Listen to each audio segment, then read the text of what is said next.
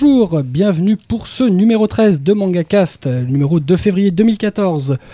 Au programme de ce numéro, on va avoir l'occasion et le plaisir de refaire une saga euh, sur un éditeur qu'on avait déjà reçu, mais là on va parler que de lui, Wakanim. On va revenir donc euh, bah, sur 5 ans euh, d'un pionnier de la VOD japanim, de la vidéo à la demande sur l'animation japonaise.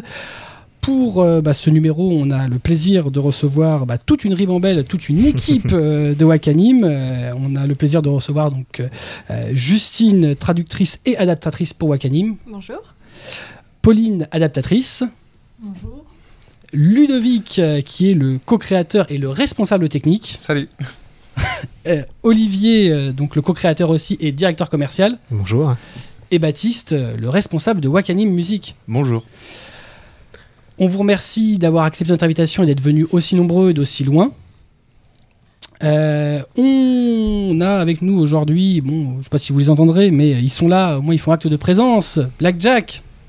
Bonjour, et euh, je vais rien dire. D'accord. Kobito. Euh, bonjour tout le monde, j'espère que tout le monde y va bien. Euh, moi ça va, et vous? Bah, Écoutez, très bien. évidemment, Bebop à la photo. Bonjour C'était un peu, un peu faible. Tu veux que je fasse? Oui, s'il te plaît. Bonjour Merci. Voilà, donc vous l'avez entendu, il va prendre des photos de nos invités. moi je suis juste effrayé, mais bon, bref. Ah, quand tu vois le, le bétal en même temps, on vous rappelle que bah, pour suivre l'émission, pour avoir des infos, des images, des liens sur l'émission, ça se trouve à mangacast.fr slash numéro 13. Vous aurez des photos de nos invités, euh, évidemment des liens et euh, bah, quelques licences euh, majeures de l'éditeur. On va donc enchaîner donc, sur notre dossier, sur notre saga, après notre... Jingle. Merci.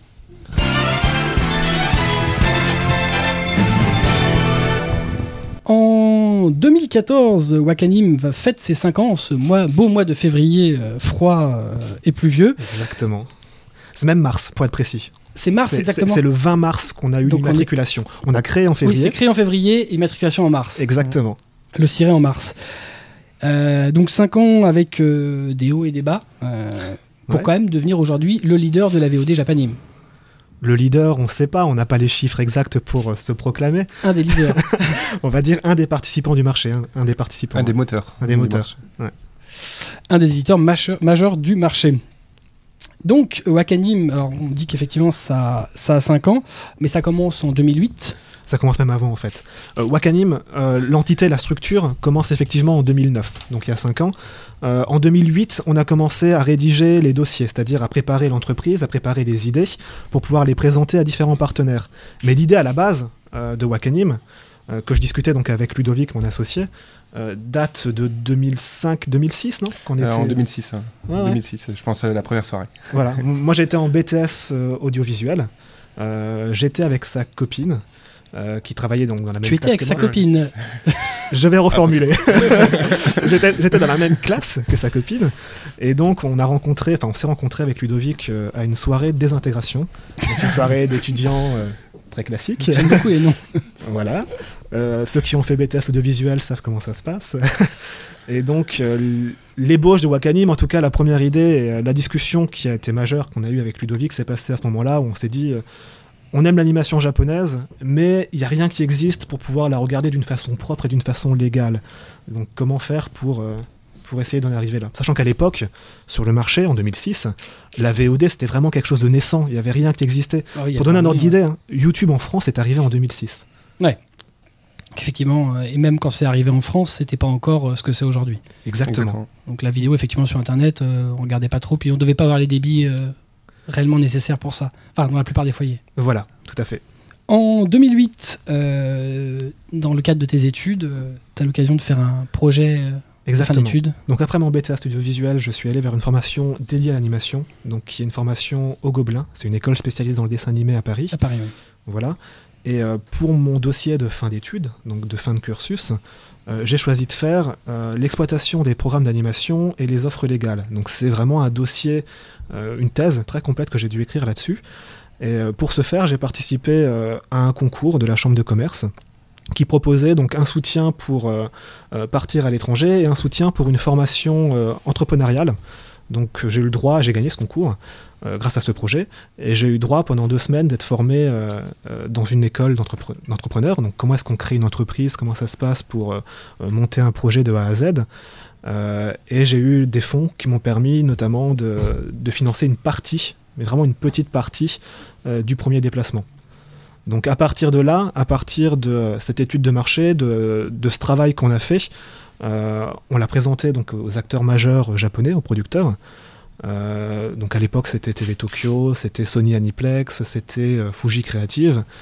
Euh, on a eu des retours très directs. C'est à l'époque j'avais 24 ans, 23 ans même.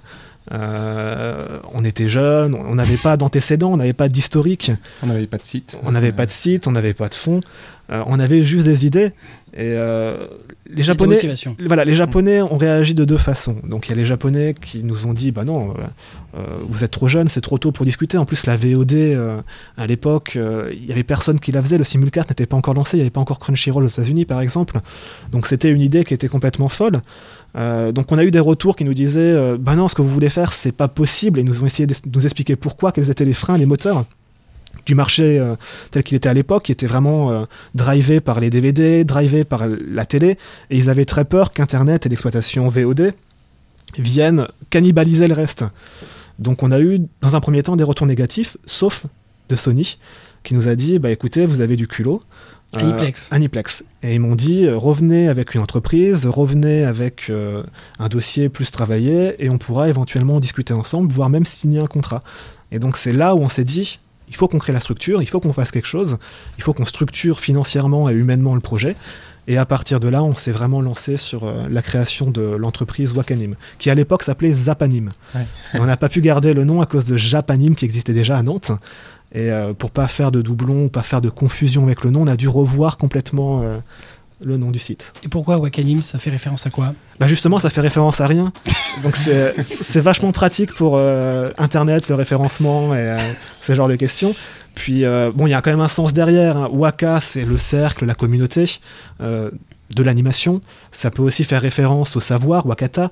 Donc voilà, c'est euh, Ça a quand même un sens. il y a un sens, Oui. il y a un sens. On, s'est creusé la l'origine tête. Ah non, d'accord, ouais, On s'est creusé la tête. Vous avez pas trouvé un truc à la noix, puis après. Ah, mais c'est en fait, on, on peut Je crois, que je crois que c'est Ludo qui a trouvé. euh, euh, en fait, on a essayé toutes les déclinaisons en fait de Zapanim. Et en fait, on à un moment, j'ai proposé Wakanim. euh, Enfin, j'aimais bien la- le son que ça produisait.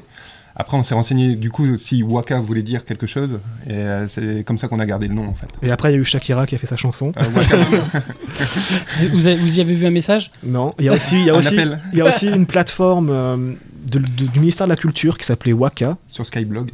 sur Skyblog, qui avait coûté 4 millions d'euros à l'État à l'époque. On était dégoûtés parce que ça avait quasiment le même nom et la même typo que, que nous. Mais voilà, ouais. D'accord. En l'occurrence, vous disiez tout, tout à l'heure que donc Aniplex, a priori, un une des entreprises qui, qui se dit prête à vous suivre. Effectivement, on verra par la suite qu'ils ont tenu parole. Exactement. C'était pas les premiers à nous avoir suivis, euh, pour la simple et bonne raison qu'on n'est pas revenu les voir avant d'être complètement prêt, d'avoir justement euh, euh, un système qui était rodé, qui avait été testé et qui avait été mis en place. Ces gens-là m'ont fait confiance, donc euh, ils m'ont donné une réponse positive qui était déterminante. C'est grâce à ça qu'on a lancé la structure et qu'on a commencé à créer des choses. Je voulais pas les revoir avant d'avoir quelque chose qui me permette euh, de les satisfaire. Donc on les a revus, on a commencé à travailler ensemble en 2011. Donc quand même quelques années après, deux ans après. En 2008, euh, Wakanim, c'est pas, enfin le, le projet que vous avez, c'est pas celui qui existe aujourd'hui. Mm, Euh, mm, c'est mm. un peu différent. C'est complètement différent. Mhm. À la base, euh, au tout début, on voulait rassembler tous les éditeurs français euh, autour d'une offre de vidéo à la demande commune. Donc rassembler tous les moyens euh, et faire en sorte justement d'avoir un cercle virtueux où le succès des uns fait le succès des autres, diminue les prix, de, les coûts de, production, de fabrication, etc. On voulait une plateforme du simulcast et de la VOD qui soit commune à tous les éditeurs. C'était le projet à la base. Donc on allait voir les différents éditeurs en France. Euh, on a commencé par Kazé. Donc Cédric Litardi, euh, avec qui je précise, hein, je travaille aujourd'hui, je m'entends très bien. Euh, à l'époque, il nous a clairement dit non, ça m'intéresse pas. Je veux pas faire ce projet. Si on fait quelque chose, on le fait en interne. Donc il a été très franc. Il a été euh, très clair et il nous a dit tout de suite non. Donc on est passé aux autres. On est allé voir Kana. J'attends toujours la réponse. Euh, on est allé voir Dybex Et c'est là aussi. Je pense que tu recevras un mail dans la semaine. Et on allait voir d'Ibex. Et euh, là, on a beaucoup discuté avec Carlo Levi, qui est toujours euh, le directeur, Le patron de le patron d'Ibex. de d'Ibex. Euh, on a beaucoup discuté, on s'est rencontrés plusieurs fois donc, euh, dans leurs locaux en Belgique. Euh, Ludovic était là aussi. Ouais. Et euh, on a essayé d'avancer ensemble au début. Euh, on s'est aperçu finalement que les choses avançaient pas, qu'on n'arrivait pas à faire. À peu près un an. on a perdu un an. On a perdu un an. Et on, on s'est rendu compte que euh, voilà, ça avançait pas à la même vitesse et ça, ils voulaient pas faire exactement les mêmes choses que nous on voulait. On n'avait pas tout à fait la même vision, même si l'objectif était le même, diffuser euh, des dessins animés en simulcast. Donc entre temps, il a eu Full Metal Alchemist et il a pu commencer à faire euh, euh, le premier simulcast en France, notamment avec Sony Aniplex, qui était donc encore une fois pionnier dans, dans ce secteur-là. Et euh, à partir de là, euh, donc c'est l'ensemble des choses, euh, le fait qu'on ait discuté avec les éditeurs français, que ça n'ait pas marché, le fait que les Japonais nous aient entrouvert une porte, qui ont fait qu'on s'est dit bon bah on va se retrousser les manches et on va faire ce qu'on veut faire. Finalement, on a un projet, on veut être entrepreneur, donc autant le faire par soi-même que de compter sur les autres. Ça marche. En 2009, donc on l'a dit, c'est la création de Wakanim, effectivement en février 2009, le ciré en mars. Voilà, création administrative. À la création, vous êtes trois. C'est ça. Oui, on est trois fondateurs. Donc euh, Ludovic, qui faisait le développement, Jonathan, qui faisait toute la partie graphisme, et euh, moi. Et, et c'est lui qui a fait le logo? Oui. C'est lui qui a fait le logo. Mm. ouais. C'est lui qui a fait euh, les choix des couleurs. euh, et c'est lui qui avait aussi designé la première version du site, qui n'est plus disponible aujourd'hui. D'accord. Et donc qui euh, a quitté, enfin qui a quitté l'entreprise depuis? Qui a quitté l'entreprise prématurément, ouais, très Ouais. très tôt. il bah, il l'a quitté en 2009. Donc l'année de sa création. Exactement. Exactement. Il croyait plus dans le projet. Non, il s'est rendu compte que c'était du travail, peut-être beaucoup de travail. Et beaucoup, ça beaucoup, d'implications personnelles après. Et chacun, chacun met sa participation au niveau où il le veut. Et c'est vrai que nous, on a mis personnellement beaucoup de côté pour pouvoir créer Wakanim. C'était vraiment un effort qui nous a demandé beaucoup personnellement. Et euh, effectivement, je pense que lui était pas prêt à mettre euh, ce qu'on a mis. Autant de lui-même. Mais c'est pas une critique. Hein, Non, non, bien sûr, non, non, mais c'est ça. un choix, c'est- ouais. Voilà, effectivement, de toute façon, créer une entreprise, euh, parce que euh, vous êtes euh, dans, dans ce qu'on peut appeler les PME, les petites et moyennes entreprises. euh, vous n'êtes pas un mastodonte du marché. PME innovante, hein, c'est encore plus dur. hein. Voilà. Euh, de toute façon, c'est toujours compliqué. Ça demande beaucoup pour pas forcément beaucoup de bénéfices. Il faut vraiment avoir euh, Mm. la motivation. euh, Puis on savait pas grand chose et comme dit, on a tourné en rond beaucoup. Donc on est allé voir d'Ibex, euh, on a fait des rendez-vous, Jonathan était là aussi. On a pu discuter et on voyait qu'il y avait des potentiels de mettre des choses en place, mais ça avançait pas. À cette époque-là, perdre quand même quasiment deux ans sur un projet à discuter, c'est beaucoup et forcément ça pèse sur l'équipe, ça pèse sur les membres. Donc même avant la, création administrative, on avait déjà beaucoup baroudé pour voir comment faire pour créer Wakanim. On est allé voir Ankama, on a reçu des propositions d'Ankama aussi. Euh, on, a, on est allé voir euh, un peu tous les acteurs du marché. On savait pas comment ça fonctionnait, donc on a fait des erreurs de débutants, on a pris tous les obstacles qu'on pouvait se prendre. Et euh, forcément, ça peut créer de la démotivation dès le départ. Donc on a beaucoup ramé pour créer la structure. Ça s'est pas fait tout seul. et surtout qu'à l'origine, vous n'étiez pas dans le, dans le projet que, que vous avez fini par développer. En plus, en ça. plus, euh, le projet était euh, relativement différent au début. ouais. En l'occurrence, donc 2009, c'est le lancement de la première offre. Mhm. Mhm. Alors 2009, c'est le lancement de la première offre, c'est le lancement du site en fait. On a commencé à créer le site parce qu'on devait aller au Japon pour présenter euh, ce qu'on avait fait. Donc on avait une structure administrative, on avait une structure financière, puisque j'avais obtenu de euh, la ville où j'étais, qui s'appelle Célestat en Alsace, euh, un prêt d'honneur de 7500 euros. Donc un prêt d'honneur, c'est un prêt qu'on rembourse sans intérêt.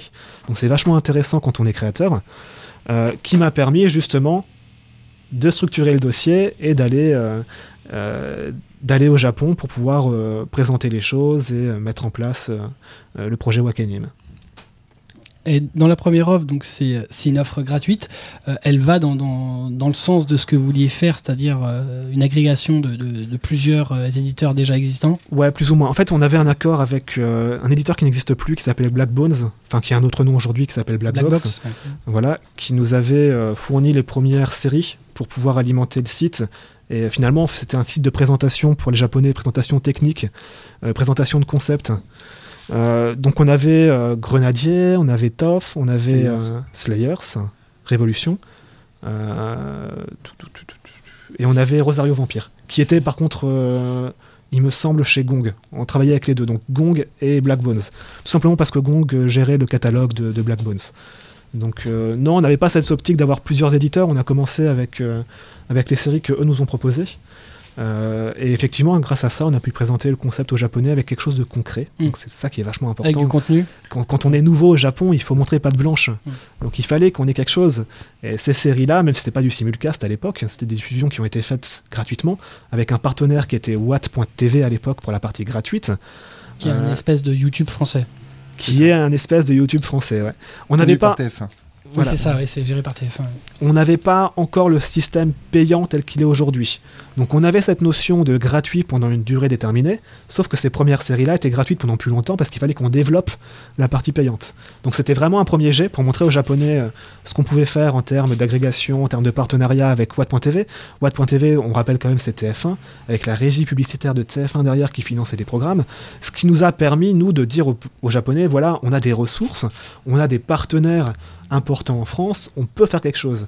Et donc c'est à partir de là qu'on a commencé à négocier notre premier simulcast. D'accord. Ça nous a permis aussi euh, de discuter par exemple avec des acteurs comme Microsoft qui nous ont aussi soutenus euh, lors du lancement de l'entreprise en fait. C'est eux qui nous ont fourni l'architecture de technique. Ah bon, Voilà. c'est bien. C'est vrai que pendant un an, on n'a pas payé euh, les serveurs deux parce ans. que pendant deux ans, Microsoft nous a fourni euh, toute la, tout le matériel, toute la prestation. euh. Ça fait partie des soutiens qu'ils peuvent faire aux, aux entreprises innovantes. euh, Exactement. Ils ont des programmes spécialisés pour ça, donc les gens qui veulent se renseigner peuvent aller sur le site de Microsoft. Ça s'appelle comment le programme? Bisparck. Bispark. En 2009, euh, il va vous arriver une petite mésaventure euh, avec un grand quotidien national sur son site web. En fait, on a commencé donc euh, notre campagne de communication en disant voilà, Wakanim a été créé, Wakanim a ses premiers contenus. Donc à l'époque, bah, comme je disais, c'était les séries de Black Bones.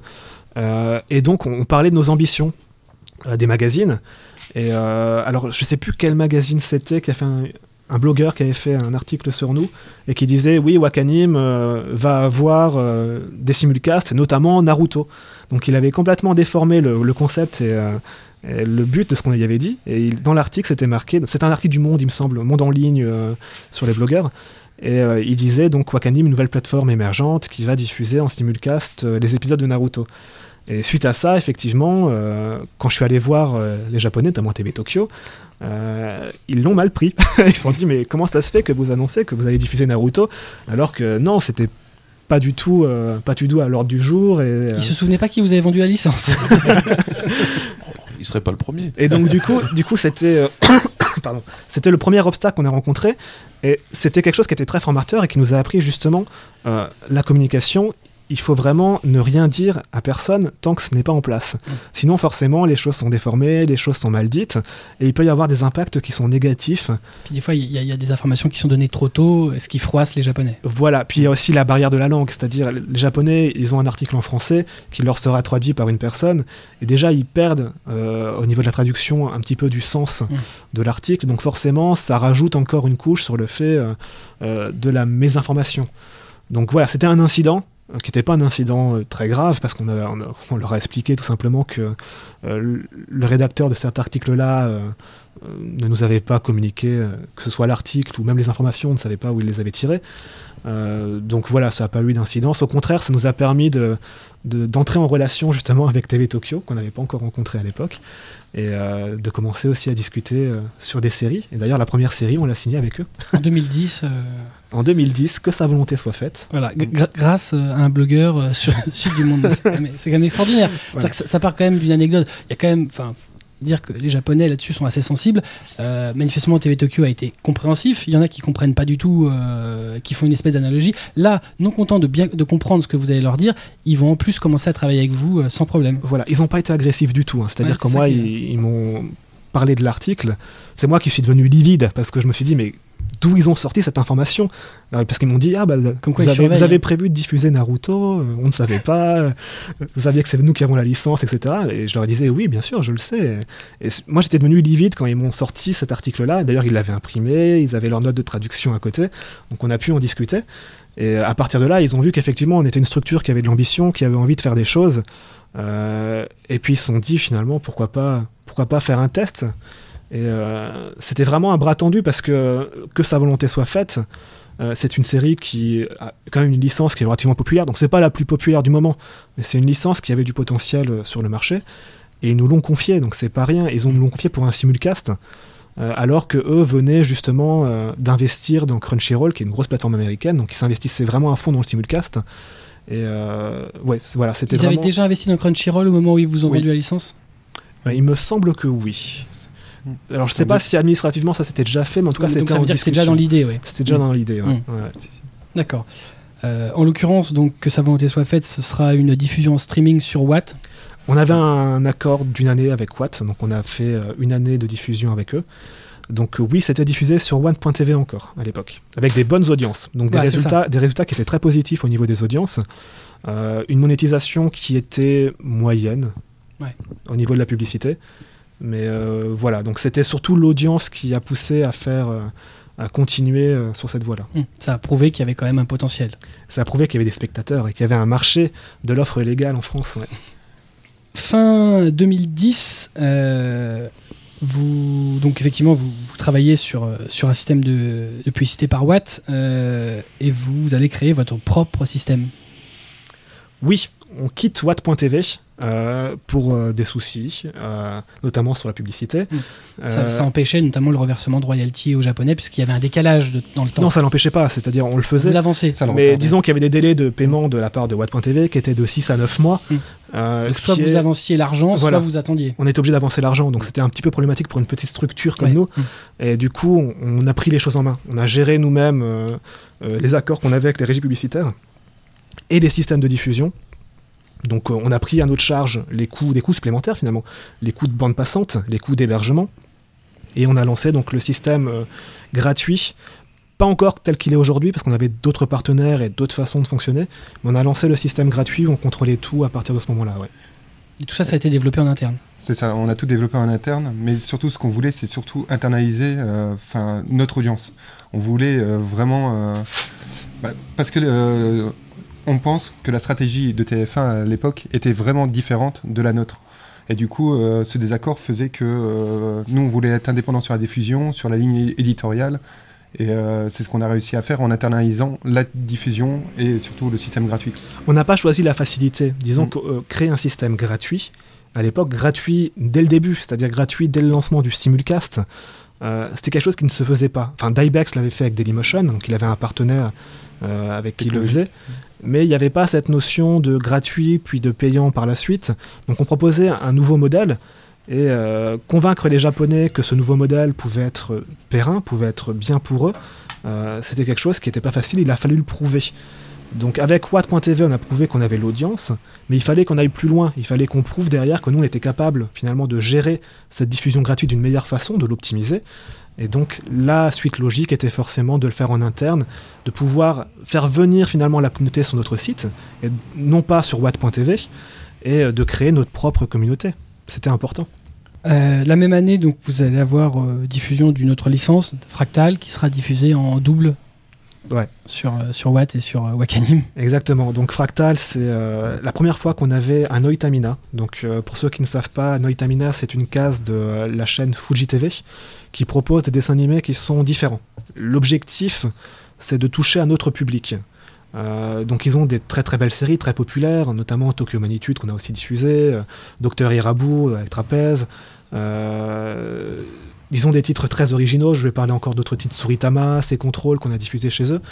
Et euh, donc Fractal, c'était le premier. C'est quelque chose que je voulais vraiment faire, parce que c'est une case qui, euh, à titre personnel, me plaisait beaucoup. Euh, on savait qu'il y avait des fans d'animation japonaise qui adoraient ce genre de programme, qui est un peu différent, qui, qui tentaient quelque chose. Et donc voilà, on a eu un accord avec Fuji pour diffuser nos premiers Noitamina à cette période. Donc Noitamina qui veut dire animation à l'envers. D'accord.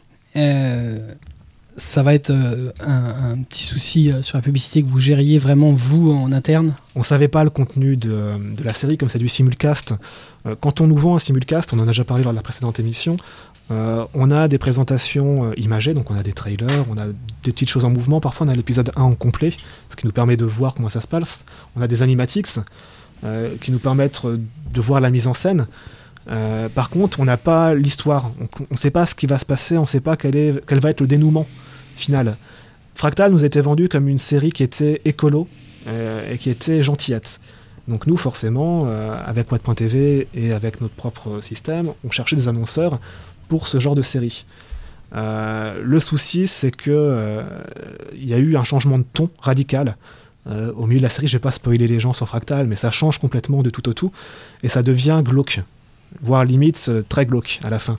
Et euh, le problème, c'est qu'effectivement, les annonceurs étaient pas contents, et là encore, euh, on a eu des soucis pour pouvoir euh, être payé par les annonceurs.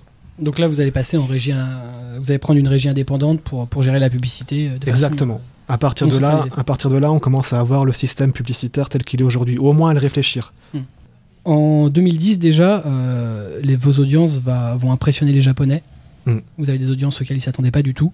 Euh, et c'est aussi l'année où vous allez commencer à prendre des droits vidéo sur les licences.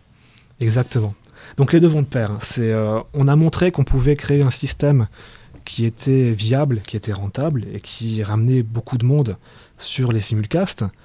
Et euh, derrière, ce qu'on voulait encore prouver, c'est que ce système-là n'était pas, ne cannibalisait pas le reste de l'exploitation, donc les droits télé et les droits DVD, Blu-ray.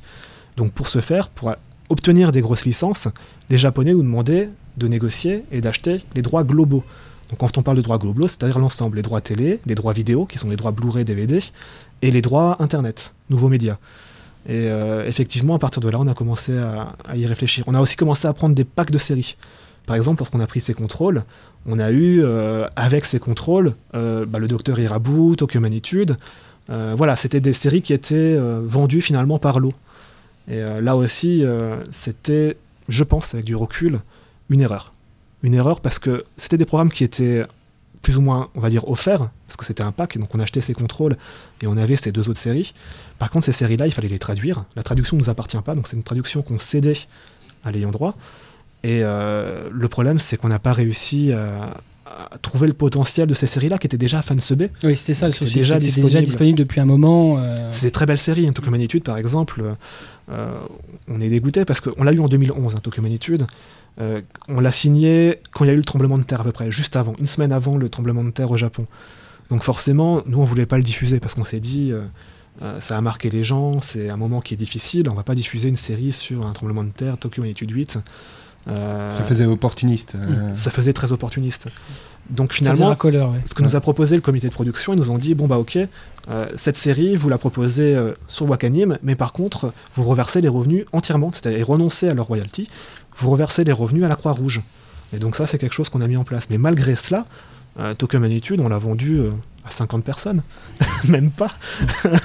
donc euh, non, les résultats étaient très mauvais par rapport euh, aux audiences et aux résultats qu'on peut voir sur des séries neuves, des séries en C'est ce simulcast. qui prouve que c'est toujours compliqué de proposer une série si elle est déjà parue, qu'elle n'avait pas de licence à sa sortie et qu'elle a été fansubée. Disons qu'il y a un travail qui est phénoménal, parce qu'il faut déréférencer tous les sites de fansub. Donc, il- en fait, les gens, quand ils cherchent une série, ils vont taper le nom sous Google. C'est le principe de base. Donc, si on n'est pas référencé sous Google dans le premier lien, euh, avec la série qui fonctionne, euh, on ne pourra pas attirer euh, le spectateur. Donc, il nous faut, forcément qu'on aille faire des référencer tous les sites de fansub. Le problème, c'est que c'est 5 ans de référencement à, faire des référencés, à supprimer les liens pour qu'ils soient plus disponibles chez les hébergeurs. Donc, euh, Malheureusement, dès lors qu'il y a une disponibilité sur Internet, ça disparaît jamais totalement. Voilà exactement. Puis il y a des choses où on- c'est difficile de palper. Il y a des fichiers torrent, il y a différents formats de peer-to-peer qui existaient à l'époque, qui existent encore aujourd'hui. Euh, donc finalement, on n'avait aucune prise sur la distribution de la série, parce que notre métier c'est de faire la distribution, mais on peut pas la faire parce que c'est déjà distribué en masse. Donc euh, à partir de là, on a décidé d'arrêter euh, euh, ou de se limiter euh, sur toutes les séries de catalogue. Donc de vraiment se focaliser sur le simulcast et euh, de ne plus essayer de prendre des titres qui nous tenaient à cœur. Moi, il y a plein de titres que j'aurais adoré faire. Encore aujourd'hui, des titres qu'on a ratés en simulcast que j'aimerais pouvoir diffuser. Mais on le fait pas parce qu'on sait très bien derrière que euh, déjà la traduction, c'est un coût. Mm. Dès le début. hein. Vous Wakanim, rationalisez la production. Wakanim, on a toujours fonctionné d'une façon professionnelle. On n'est jamais passé par des bénévoles. Donc dès le début, quand on faisait une traduction, une adaptation, on payait le traducteur, on payait l'adaptateur, on le payait de façon correcte, c'est-à-dire avec les conventions collectives, avec euh, euh, les minimums qui sont imposés. Et forcément, c'est un coût. C'est un coût qui varie entre 350 et 500 euros l'épisode. Donc ça, c'est de la perte sèche sur ces séries-là qui, euh, qui sont en catalogue où on n'arrive pas derrière Ah bah, les c'est sûr amortir. qu'à ce coup-là par épisode, si vous l'avez vendu à 50 personnes, vous avez pas C'est pas intéressant, c'est pas intéressant pour nous et c'est pas intéressant pour les Japonais. Ah oui, bien sûr. Donc il n'y a, pas- y a pas de raison de, de- de les proposer, en tout cas Mm. Pas sur la VOD. Mm. Je pense que ces séries-là ont un vrai potentiel et une vraie viabilité sur la vidéo, mais sur la VOD, ce n'est pas possible. Effectivement. En 2011, euh, c'est vous allez un peu passer la, la première, euh, voire la deuxième, sur euh, le nombre de simulcasts par saison. Ouais. Vous étiez à 1-2, vous passez à, à 3-4 par saison. Voilà, disons que forcément le succès d'un simulcast euh, nous permet d'en faire plus. Donc euh, on a toujours une optique avec Wakanim, euh, et ça les gens ne s'en rendent pas forcément compte, d'investir tout ce qui était gagné sur la série précédente sur de nouvelles séries pour essayer de grandir. Donc pour essayer de grandir en nombre de séries, mais pour essayer de grandir aussi en termes de taille d'équipe. Avoir plus de traducteurs, plus d'adaptateurs. Euh, donc à l'époque, oui, on passait de une à deux séries, on est passé de deux à trois séries ensuite. Et sur les deux, trois années qui ont suivi, donc jusqu'à aujourd'hui, on n'a pas arrêté de progresser, d'augmenter progressivement euh, le nombre de séries qu'on diffuse euh, chaque saison. Mm. Ouais. On se limite, on a quand même une limite aujourd'hui qui va être entre 5 et 6 séries. On ne proposera pas plus parce que les séries se cannibalisent entre elles. Comme c'est du gratuit, euh, les gens vont pas regarder 6 séries. Il y a très peu de gens qui regardent 6 séries par semaine. Ouais. Donc au final, c'est mieux pour nous, pour notre système en tout cas, avec la diffusion gratuite, gratuit plus payant, de se limiter à 5 ou 6 titres et de bien les choisir. Et C'est ça, d'avoir un catalogue plus qualitatif que quand il est... On a un catalogue qui est édi- éditorialisé, c'est-à-dire aujourd'hui, on va sélectionner nos titres. On a des gens avec qui on travaille de façon récurrente, même des gens avec qui on a un partenariat, donc on va diffuser toutes leurs séries. Par contre, on a une vraie sélection sur ce qu'on veut diffuser. C'est-à-dire, cette série, elle me plaît, je veux la diffuser, je vais aller voir le producteur en amont, je vais négocier le titre, et je vais me battre pour l'avoir. Ça a été le cas de quelle série, par exemple? Ça a été le cas de l'attaque des titans. Par exemple, on s'est battu euh, deux ans en amont, c'est-à-dire la série venait à peine d'être euh, euh, sur les papiers du studio que déjà nous on était dessus en train de baver.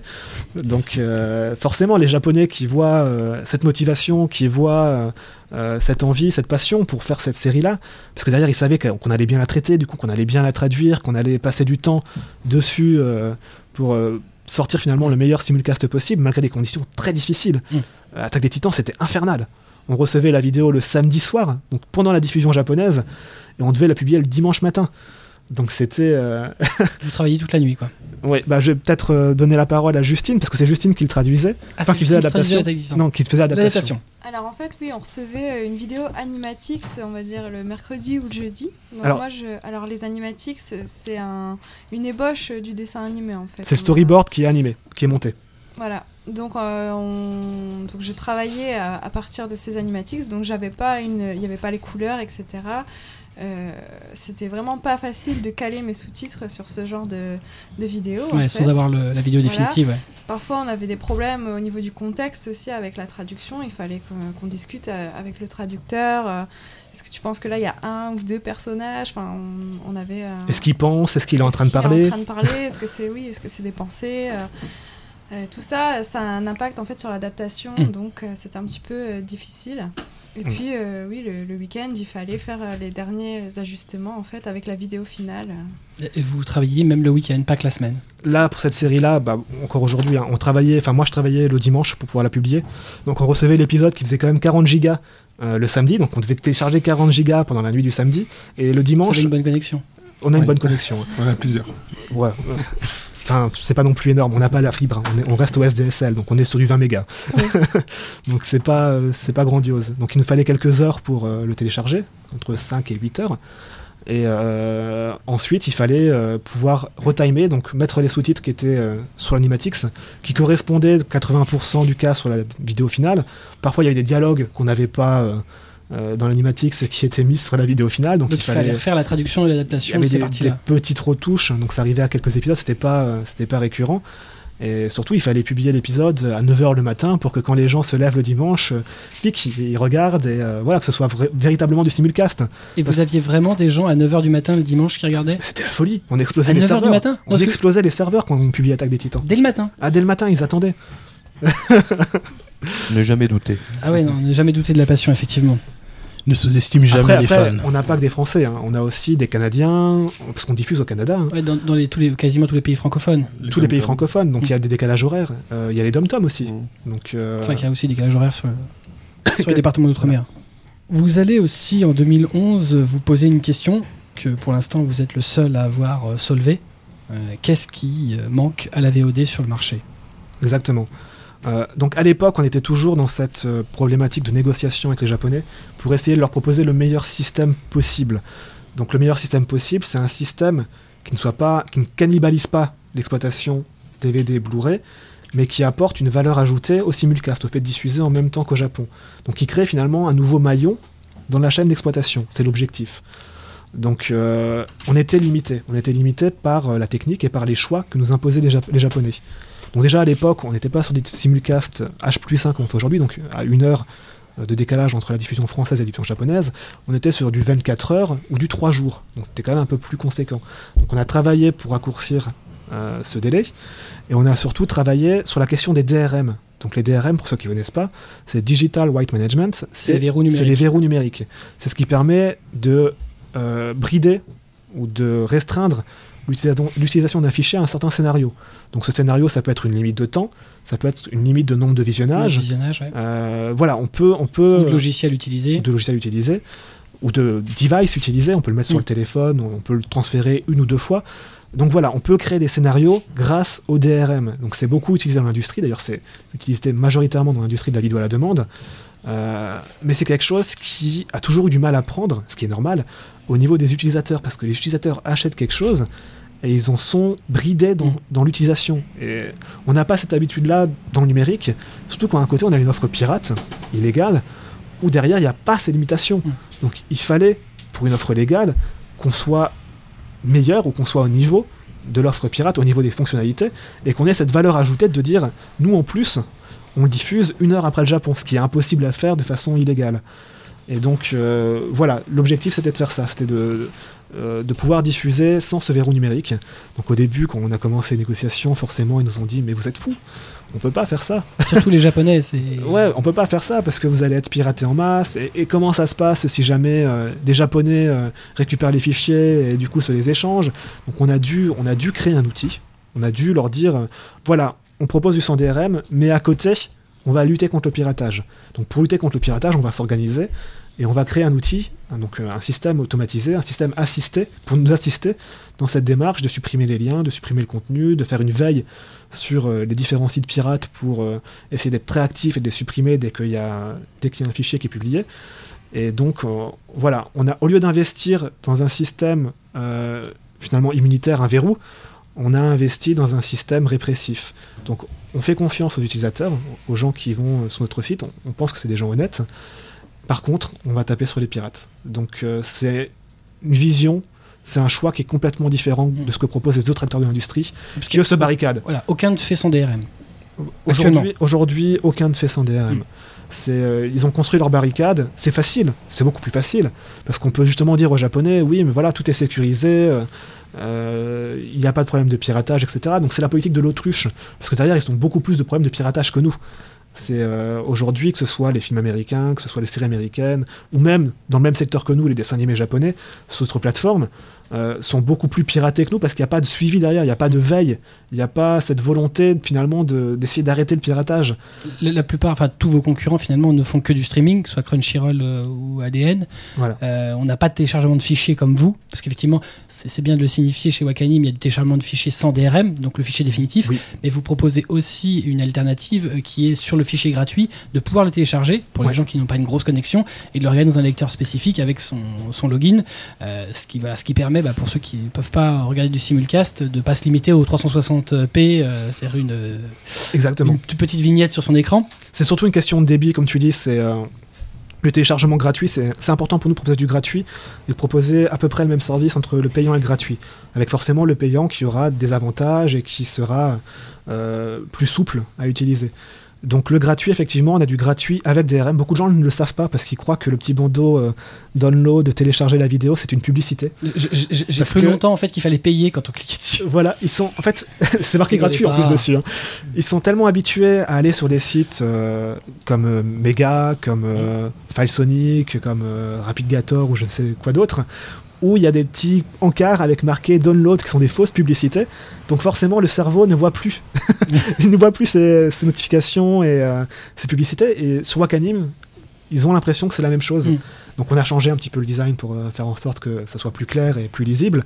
Mais euh, effectivement, beaucoup de gens ne savent pas qu'on a cette offre gratuite de téléchargement avec DRM euh, qui permet de voir offline le fichier. Donc on peut le télécharger euh, chez soi avec sa connexion, aller à l'internat et euh, le regarder. C'est surtout des gens qui vont à l'internat qui utilisent ce système-là, ça a été pensé pour eux.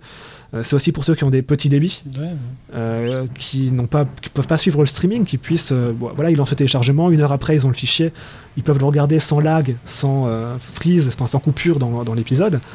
Donc euh, voilà, c'est un service qu'on propose aussi pour le gratuit qui est pas beaucoup utilisé. hein. Euh, C'est dommage parce que c'est un service très Il intéressant. y a 5% des gens qui l'utilisent. Est-ce qu'on est obligé de s'inscrire? Pour le télécharger, oui, parce qu'il faut qu'on récupère le pseudo et le mot de passe. Et pour lire tout court Le streaming gratuit. Le streaming, non. Le streaming, c'est euh, sans inscription. Voilà. Donc je dis pas que des conneries. On revient sur une émission. voilà. Je sais plus, il y a une émission où il m'a Ouais. parlé du streaming euh, Wakanim, on est obligé de s'inscrire et puis voilà. On appelle ça une vengeance. Non, non, Exactement. L'objectif, c'est justement d'être euh, le plus accessible possible pour le gratuit. C'est l'accessibilité. C'est l'argument de base. Donc pour ça, il fallait qu'on ait un système où les gens peuvent passer sur le site, regarder leurs vidéos et repartir Mm. sans être liés, sans être inscrits. Donc euh, non, non, un peu à pas- l'image de, de la diffusion que- qui peut se faire sur Dailymotion, sur Watt. euh, Exactement, avec la différence que nous on peut pas syndiquer le contenu, c'est-à-dire on peut pas on peut pas le sortir du site pour le publier ailleurs sur un blog ou, euh, ou sur un forum pour la bonne et simple raison que euh, euh, il faut passer par la publicité. Les programmes publicitaires sont différents. voilà, les programmes publicitaires sont différents. Non, ben voilà, vous avez euh, un engagement publicitaire euh, et puis c'est ce qui permet de, de faire en sorte que, que les séries soient à l'équilibre. Exactement. C'est logique, euh, puisque c'est quand même pas, un- c'est pas un sacerdoce, donc euh, c'est quand même censé être une entreprise. Exactement. On parlait donc de ce sans DRM, sans ce verrou numérique, euh, et la première série que vous allez avoir euh, dans cette situation, c'est Shakugan no Shana 3. 3, saison 3. C'est avec Showgate donc euh, qui nous a euh, qui nous a mandaté pour cette série, c'est la première fois qu'on travaille avec eux. Euh, c'était les premiers à accepter qu'on fasse du sans DRM. Euh, donc une société qui a vraiment eu envie de challenger le marché, de voir finalement l'impact que ça pouvait avoir, parce que nous, quand on le présentait, on leur disait forcément ça va marcher beaucoup mieux qu'avec les restrictions, parce que derrière les gens vont pouvoir garder le fichier et investir finalement dans quelque chose qui n'est pas euh, du temporaire, qui ça reste de l'immatériel, mais ça leur appartient quand même. Il y a ce sentiment d'appartenance. J'ai acheté le fichier, c'est le mien. Et euh, du coup, oui, on a vu une véritable différence. Vraiment, euh, c'était vraiment impressionnant en tout cas à analyser et à voir au niveau du comportement des gens. Et euh, à partir de là, on pouvait plus s'en passer. Quoi. Le 100 DRM était devenu le cœur de notre système. Mm. Euh, c'est à partir de là où la société commence à être rentable aussi. euh, où on commence justement à pouvoir investir dans de nouvelles séries de façon un peu plus conséquente. Et à partir de là, on a décidé aussi de généraliser le 100 DRM, de le faire sur toutes les licences qu'on avait, donc de- d'en faire un argument de négociation. On s'est fermé des portes, forcément. Forcément, ça, ça vous coupe de certains producteurs.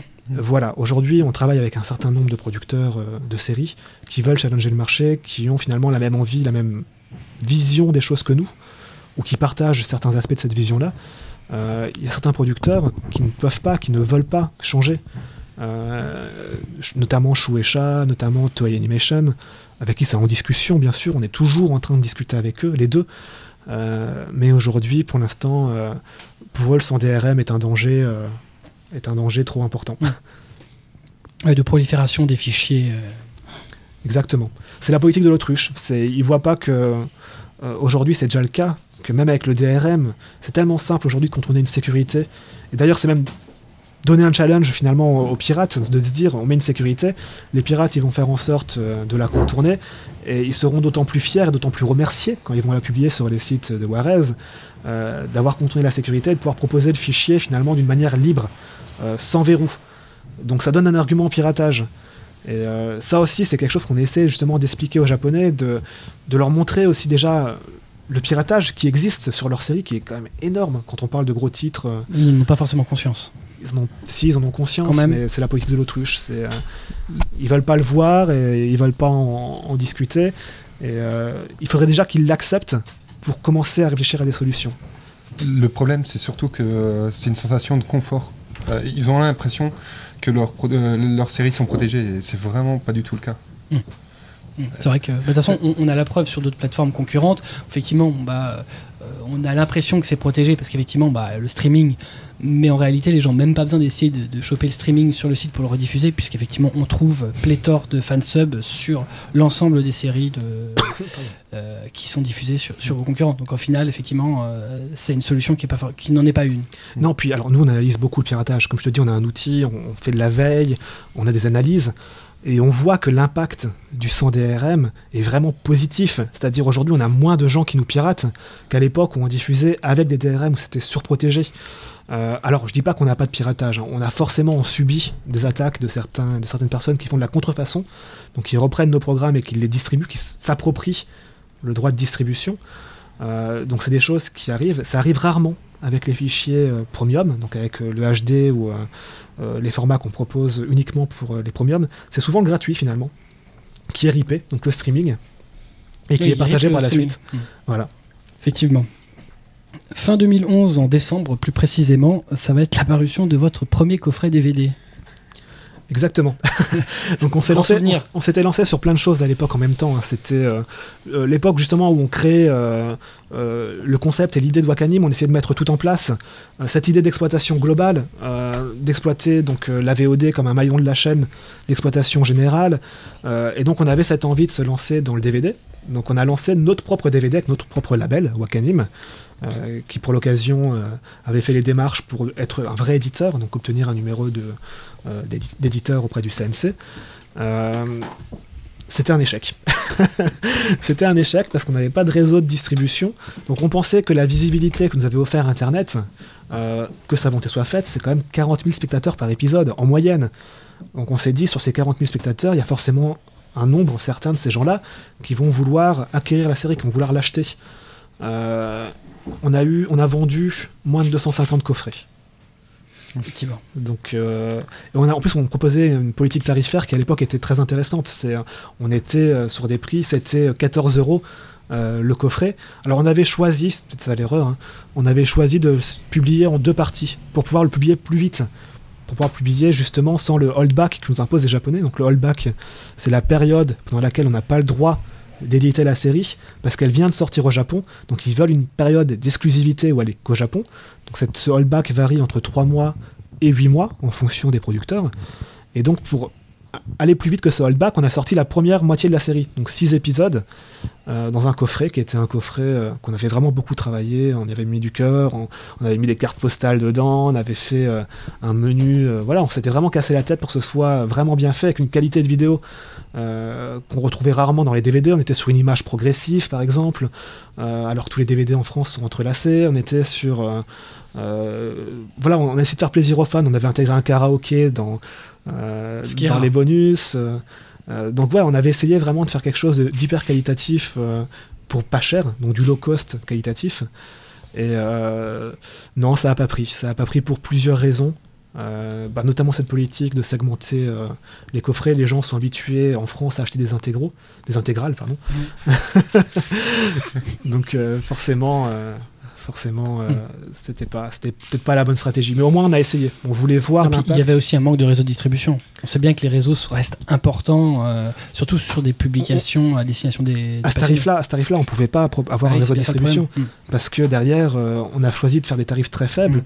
Donc forcément, euh, si on passe par un réseau de distribution, nous on baisse de façon conséquente Ah, il les faut- marges. faut rémunérer tous les acteurs de la chaîne jusqu'aux revendeurs. euh, Euh, voilà, donc c'est très compliqué de, de pouvoir proposer des coffrets à ce prix-là, des nouveautés hein, en Mm. tout cas, bien sûr. à ce prix-là dès le départ. Donc non. Et après justement, on a travaillé à, trou- à trouver un distributeur. Donc on n'avait pas 36 choix, hein. il y avait trois distributeurs sur le marché. Il y a Kana, il y a Kazé, il y avait une 9 dimension mais qui, qui n'est plus sous cette forme-là aujourd'hui. Et, euh, Qui faisait l'IBEX notamment. Voilà, et il y avait donc euh, IDP. Et on a choisi de travailler avec IDP. Pour sortir effectivement des coffrets, toute la collection, euh, Déclic Collection. On a intégré leur collection. Hum, la Donc, collection euh, Gold en l'occurrence. La collection Gold et la collection Saphir. qui, fait les Qui est Blu-ray. sortie récemment. Exactement. Et on a fait des collecteurs aussi avec eux. Les Donc, collecteurs de. les, les collecteurs Sword Art Online, qui sont donc des coffrets qui n'appartiennent à aucune collection. Et on aura l'occasion de- d'en discuter. Ouais. Tu, tu- tu- tu vas trop vite.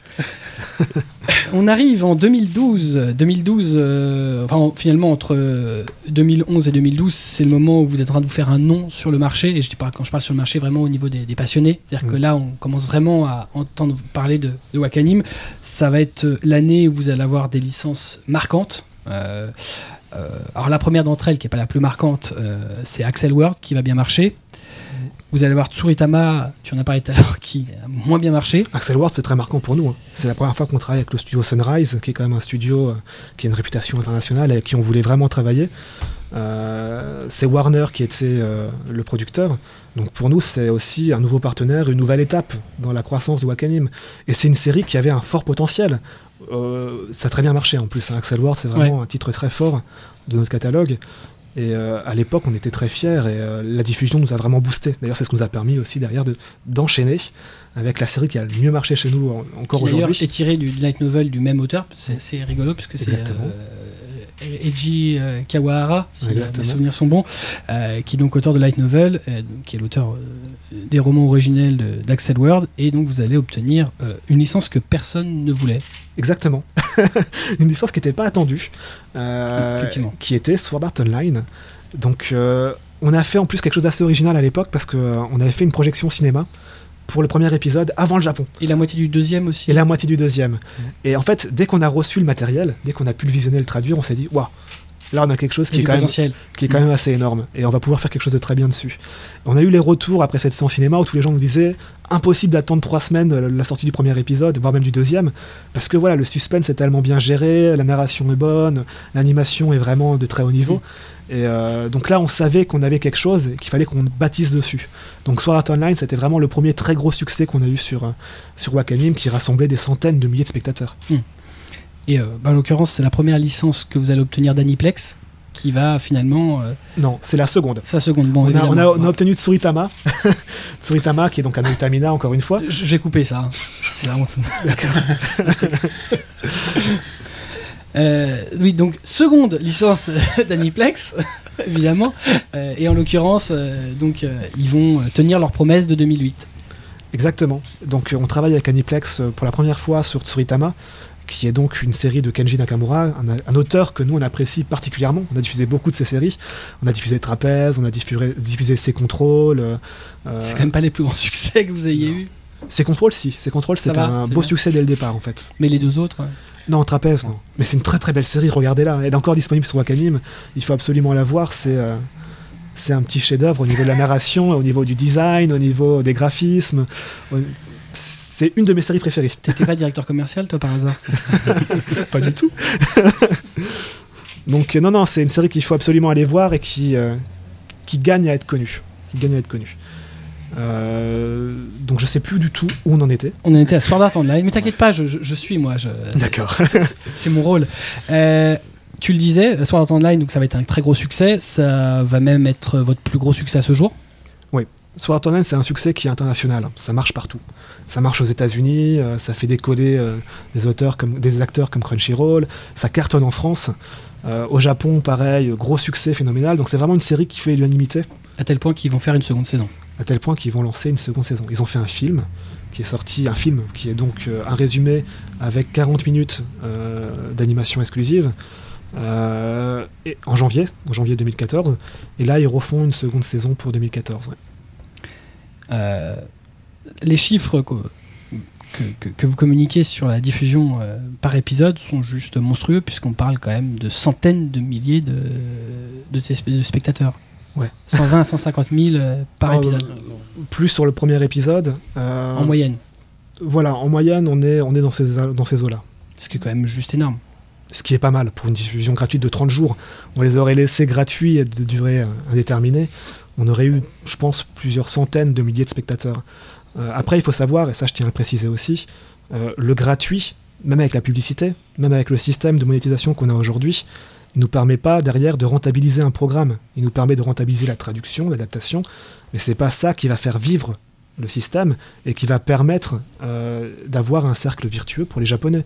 Donc de leur reverser des revenus, de pouvoir acheter de nouvelles séries. Les deux, le gratuit et le premium, tels qu'on les a construits, vont ensemble. L'un va avec l'autre. On peut pas faire que du gratuit. Mm. Donc les gens vont se dire oui mais pourquoi ne pas l'avoir laissé en gratuit et avoir des millions de spectateurs?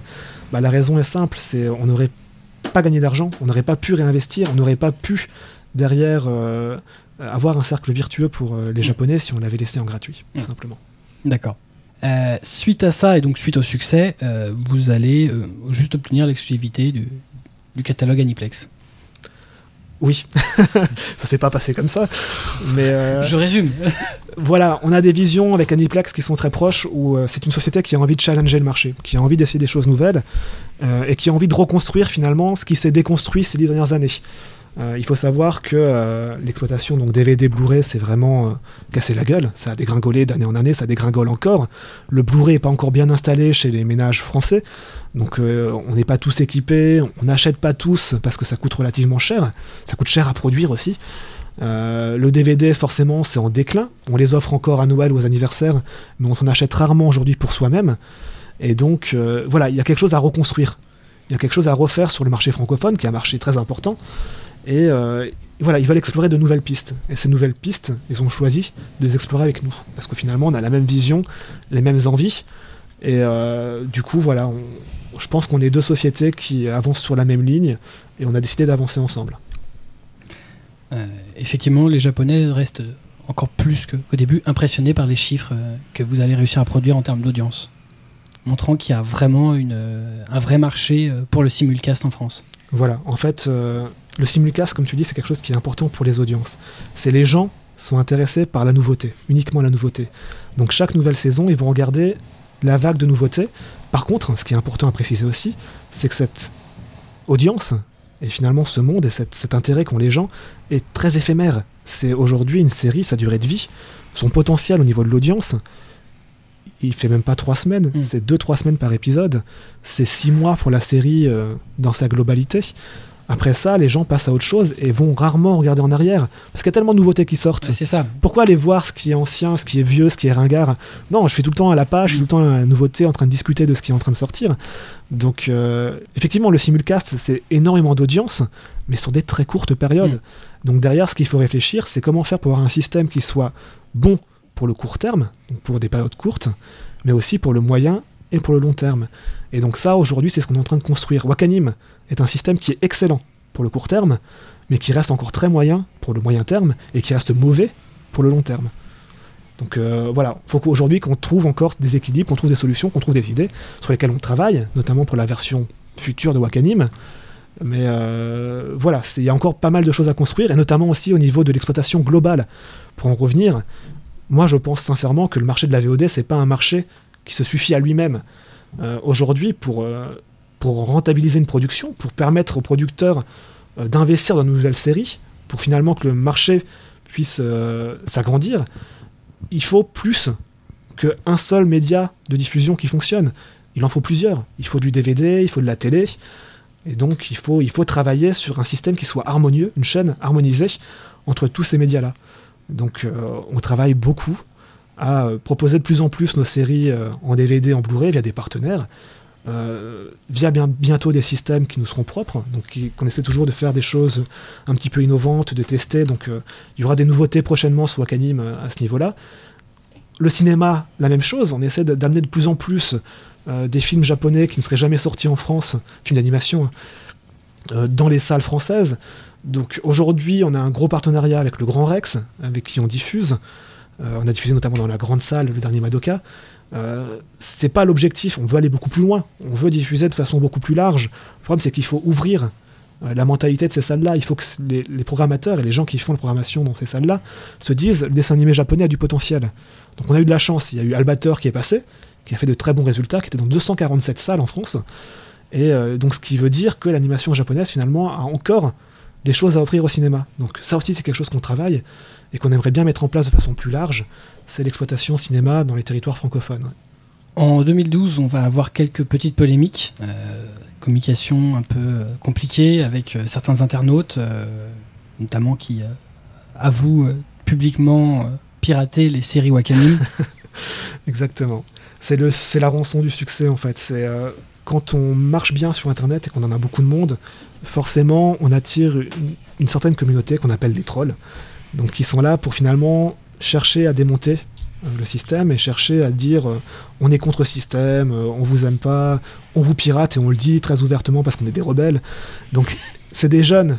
Enfin, la plupart du temps, c'est des jeunes qui ont entre 12 et 16 ans et qui comprennent pas l'intérêt d'une offre légale, qui voient le monde avec les stéréotypes, d'ailleurs qu'on leur inculque à l'école, qui sont de dire les entreprises sont là pour vous prendre de l'argent. C'est complètement faux. Une entreprise est là pour proposer un service et on donne de l'argent à une entreprise, on donne contre un service. Jamais une entreprise prend de l'argent, jamais Wakanim ne va prendre de l'argent à quelqu'un. Mm. C'est euh, les gens qui viennent et qui nous donnent euh, un peu de ce qu'ils ont gagné pour avoir derrière une série d'animations, pour pouvoir euh, acheter un produit qui leur appartient ensuite. Donc on est sur du commerce, on est sur quelque chose qui devrait être acquis par tout le monde, parce que ça fait quand même quelques milliers d'années qu'on en fait. Ce qui est assez paradoxal finalement, c'est que vous êtes euh, globalement, faut être honnête, euh, le plus le plus polémique sur Internet. C'est-à-dire que quand on parle, euh, quand on veut casser euh, un éditeur de VOD ou de SVOD, c'est souvent Wakanim qui prend. Paradoxalement, vous êtes le seul, au moins à ce moment-là, vous étiez le seul à proposer au moins une période de gratuit. Bah disons qu'on est forcément on est plus en avant que les autres parce que justement on a ce, ce système gratuit. Et puis vous aviez souvent surtout, les plus grosses licences. On est plus actif que les autres dans la communication euh, personne à personne. Euh, on fait pas, on fait moins de communication, de campagne de com, donc de campagne de communication globale sur les médias, de campagne payante, de, de display. Euh, on est plus sur de la communication personne à personne, c'est-à-dire quelqu'un qui va poser une question sur le forum, sur Wakanim, sur Facebook, sur Twitter. On va lui répondre. On va essayer de lui apporter une réponse. Et donc forcément, quand quelqu'un vient et nous insulte, on essaie de comprendre pourquoi il nous insulte. Quand quelqu'un vient et dit j'ai pirate, je pirate vos séries, on va lui dire ouais c'est pas cool, c'est pas bien, et on lui explique pourquoi aussi. Donc euh, voilà, la polémique vient surtout de là, c'est que les gens sont étonnés aujourd'hui qu'une entreprise euh, vienne leur répondre ou vienne leur poster un commentaire euh, suite aux provocations, suite... En euh, fait, ils, ils attendent pas de réponse. Ils sont contents d'avoir lancé le pavé dans la mare, mais euh, Voilà, c'est ça, exactement. faut pas qu'il y ait de, de vagues derrière. Exactement. C'est toujours un peu le souci. Et des fois, c'est problématique. Quand tu as un blogueur qui fait des vidéos sur YouTube, euh, qui a euh, 60 000 followers sur, euh, euh, sur Twitter et qui balance un lien euh, pirate d'une de tes séries, euh, il faut savoir comment réagir. Mm. Et euh, aujourd'hui, nous, on a, on a pris le parti, enfin moi j'ai pris le parti en tout cas, euh, de pas de pas se laisser faire. C'est Mm. pas normal que ces gens-là qui ont un micro, qui ont un porte-voix, euh, se permettent euh, de diffuser des liens illégaux de nos séries. Enfin, T'es t'es contre le fait que je mette des liens illégaux sur la fiche de l'émission? Mais complètement. Bon, tant pis. On va faire tout refaire. Oui, c'est ça. Faut repartir de zéro. Donc les gens, les gens, c'est vrai, nous considèrent comme étant euh, agressifs parce qu'on va leur répondre directement. Euh, on a un point de vue partagé même au sein de Wakanim hein, sur cette question-là. Euh, effectivement, au fil du temps, on a tendance à devenir agressif parce qu'à force de répéter les mêmes choses, à force d'être dans les mêmes Ça situations, devient fatigant. on perd la patience. Par contre, il y a une chose sur laquelle moi j'aimerais me défendre, c'est on a toujours été très franc. Moi, je vois ça comme de la franchise. On n'a pas un discours commercial qui est là pour attirer les gens et justement pour leur prendre de l'argent, pour les faire acheter. On a un discours qui est franc. On leur dit très clairement pourquoi c'est pas bien de pirater. On dit très clairement pourquoi est-ce qu'on a ces systèmes-là, pourquoi est-ce qu'on fait du gratuit de cette façon-là, pourquoi est-ce qu'on fait du payant de cette façon-là. Donc, je trouve qu'on est très transparent sur le système, sur comment on fonctionne. Et euh, pour moi, c'est une marque de respect. C'est-à-dire être franc et montrer comment on fonctionne, c'est aussi respecter finalement les gens, même s'ils le prennent mal. Certains le prennent comme une marque de faiblesse. Certains, certains le prennent comme une marque de faiblesse. On est souvent euh, habitué euh, aux communications institutionnelles euh, avec des messages. On est des artisans aujourd'hui. Ce que les gens, ce que, ce que les gens doivent comprendre, c'est qu'une société comme la taille de Wakanim, on a la taille d'un restaurant. Le restaurant qui est au coin de la rue, euh, il a la même taille que nous en termes de structure, euh, en termes de gens qui travaillent, en termes de potentiel. Donc, euh, non, on reste des artisans et à ce niveau-là, on communique euh, de la façon la plus proche possible. On a, grâce à Internet, la possibilité euh, de répondre aux gens directement et on s'en prive pas. On passe en 2013. 2013, euh, grosse année. Euh, on a parlé tout à l'heure. Vous allez donc avoir la licence de la date des Titans que vous avez âprement négociée très tôt, Exactement. avec des très bons chiffres, moindres que Sword Art, puisqu'on a bien signifié que c'était votre plus gros succès, peut-être même sans doute le plus gros succès de la VOD Japanime euh, à ce jour. Ouais. Après, sur Art Online, a aussi une timeline, donc euh, un parcours qui est très différent d'Attaque des Titans. C'est forcément il y a un an de différence entre les deux séries. Donc on a plus d'audience, on a plus de monde, on a plus, euh, ça a plus fonctionné sur Sword Art Online qu'Attaque des Titans, aussi grâce à l'antériorité. Attaque des Titans, ça a quand même marqué largement 2013, à Mm. tout point de vue. Euh, bon, bah là, on parle de chiffres entre 80 000 et 100 000 euh, Spectateurs, spectateurs par épisode. épisode. Bah, c'est une série qu'on voulait absolument. On s'est battu pour la voir. Ça n'a pas été simple. Euh, et euh, voilà, ça a été un succès immédiat. On a diffusé le premier épisode, contrairement à Sword Art Online, hein, qui a pris un peu de temps et qui est devenu très populaire. À partir de l'épisode 10, 11, là, on a commencé à avoir vraiment une vague de gens qui découvraient, qui arrivaient. Attaque des Titans, c'était immédiat. Ouais, ça a été le buzz. Dès le début, euh, les gens sont venus en masse. Et, il y en a très peu qui ont lâché, donc il y a eu une progression qui a été constante. Et euh, c'était une bonne série. Enfin, l'animation était excellente, Mm. euh, l'histoire était très prenante. euh, euh, même à l'international, on va revenir euh, aux autres pays. C'est une série qui a relancé l'intérêt pour l'animation japonaise. euh, aux États-Unis, qui euh, au Japon a bien marché aussi. Les mangas se vendent comme des petits pains au Japon. Euh, en France, qui a eu aussi son, son impact. Donc c'est un très très bon titre. ouais.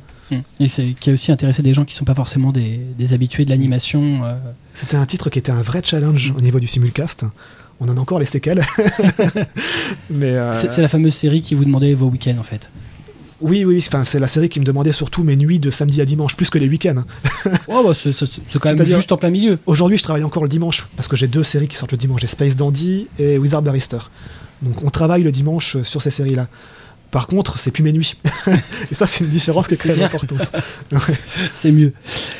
Euh, donc Olivier, tu le disais euh, tout à l'heure, 2013 c'est une grosse année cinématographique. Euh, entre autres, donc au Grand Rex vous allez diffuser plusieurs plusieurs animés, Neko Monogatari, Ouais. le court métrage Kickert. Mm. euh, en présence du réalisateur, Euh, vous allez participer à la diffusion de Ghost in the Shell Harissé euh, sur la partie technique, euh, donc avec Anime Limited. Ouais. Euh, vous allez aussi, dans la même année, euh, donc tu l'as dit tout à l'heure, euh, diffuser les films 1 et 2 de Madoka Magica, Exactement. qui là va être un beau succès. inattendu.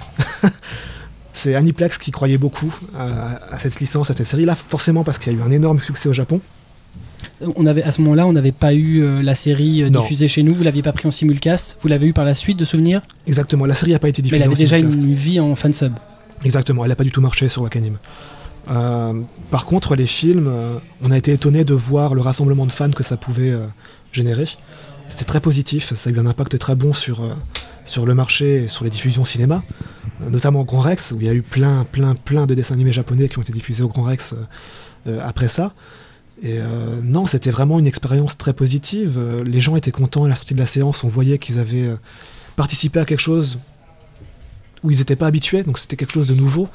Il y avait vraiment cet aspect de communauté où ils étaient, ils sont venus pour le film. Le film s'est pas passé comme une séance traditionnelle, comme c'était une adaptation de la série qui, euh, qui avait déjà, enfin les gens connaissaient déjà l'histoire. Euh, Il y a eu justement des applaudissements dans la salle, il y a eu des moments où le public euh, levait la voix, il y a eu des rires. Donc c'était vraiment très plaisant à suivre. Il faut savoir que les producteurs étaient dans la salle, même s'ils ne sont pas manifestés. Et du coup, ouais, ça a eu un impact très très positif sur les diffusions cinéma. ouais. En 2013, en juillet notamment, donc vous allez avoir un, un stand à Japan Expo avec vos amis d'Aniplex. Là aussi, on regarde des séquelles. Beaucoup d'Aniplex Wakanim quand même. hein. Ouais, non, mais on travaille pas qu'avec eux. On a travaillé vraiment avec tout le monde. Comme je disais, Attaque des Titans, c'est pas du tout Aniplex, c'est Kodansha. Euh, entre temps, on a beaucoup travaillé aussi avec Fuji Creative sur d'autres Noitamina. On travaille encore beaucoup avec Showgate aujourd'hui, notamment Wizard Barrister qu'on est avec eux. Donc non, non, on travaille de façon très large avec tous les producteurs. hein. On- n'est pas lié, euh, on n'a pas une exclusivité, nous en tout cas, euh, Mais eux, si. avec Aniplex. Eux, plus ou moins. Hmm. Euh, c'est encore, encore une fois, c'est plus ou moins, c'est euh, s'il y a une série qu'on veut pas, donc comme un accord, on la prend pas, il n'y a pas d'obligation. C'est notamment arrivé avec Love Labs, une série qu'on n'avait pas euh, forcément l'intention de diffuser, et qu'on Hmm. n'a pas diffusée alors qu'elle vient de, de chez Aniplex. D'accord. Donc euh, voilà. Et donc sur ce même stand à Japan Expo, vous allez sortir bah, le premier des deux coffrets Sword Art Online. Ouais. coffret collector. J'ai encore du mal parce que euh, les deux premiers jours, le coffret n'était pas disponible parce qu'on n'avait pas été livré par notre, euh, la personne qui devait nous livrer. Donc on a passé deux jours à Japan Expo à dire aux Japonais euh, les coffrets vont arriver, vous inquiétez pas, ils vont arriver demain.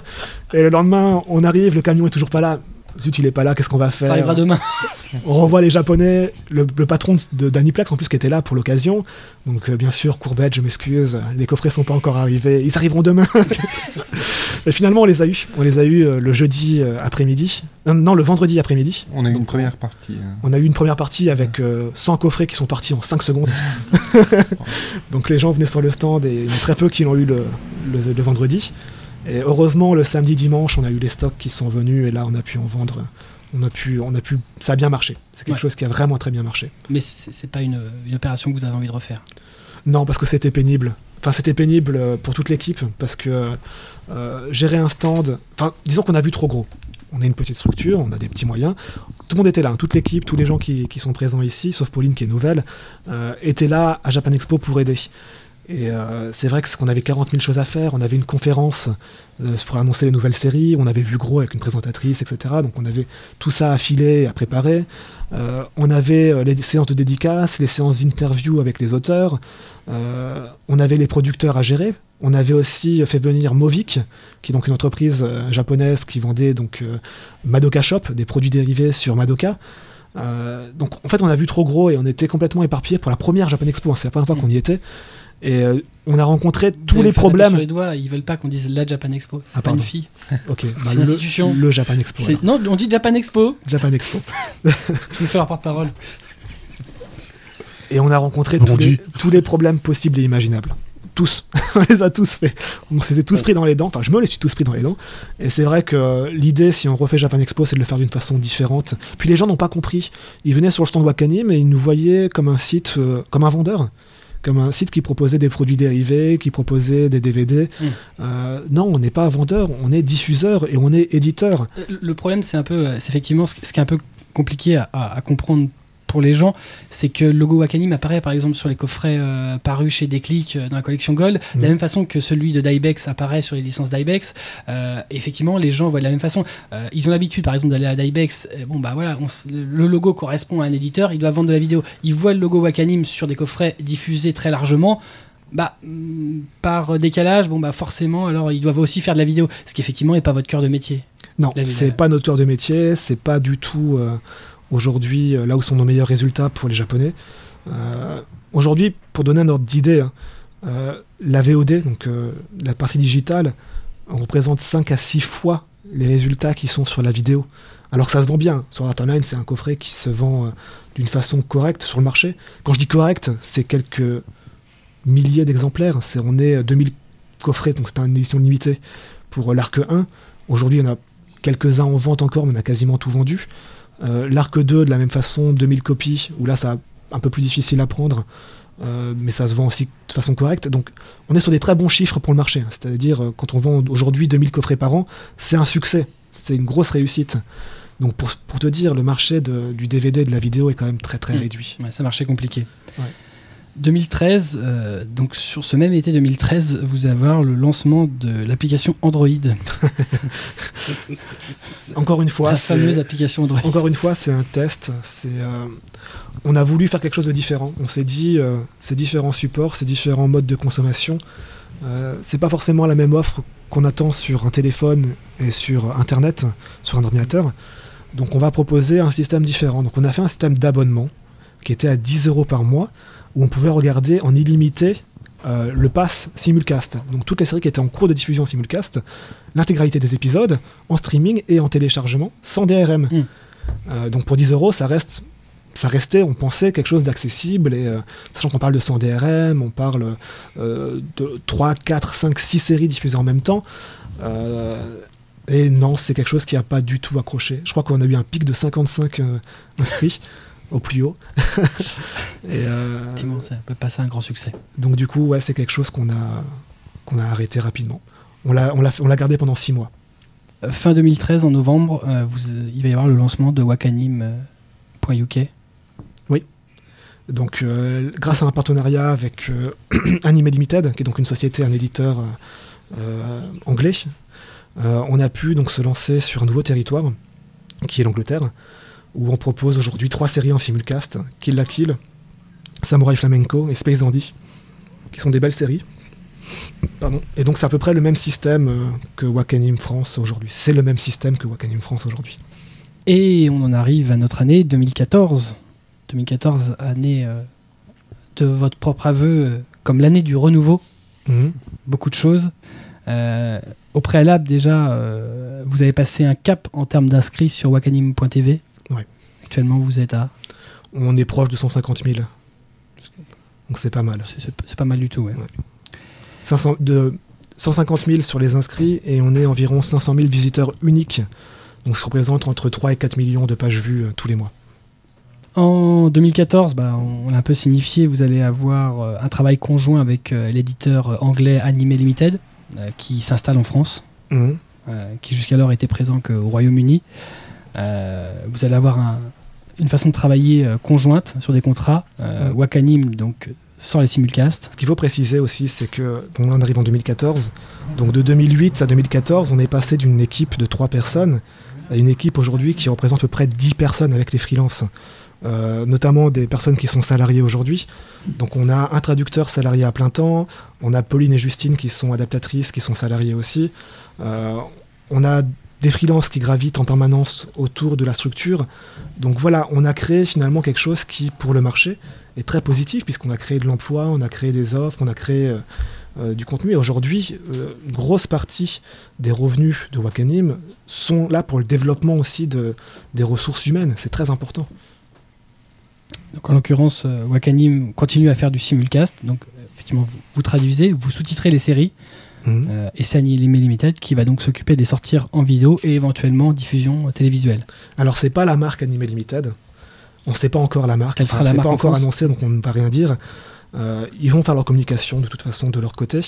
Euh, oui, c'est un très bon partenaire Anime Limited qui va nous permettre ce qu'attendent finalement beaucoup de fans, c'est-à-dire de sortir en support physique la plupart des séries qui sont sur Wakanim, en tout cas les séries qui fonctionnent ou les séries sur lesquelles on pense qu'il y a un gros potentiel.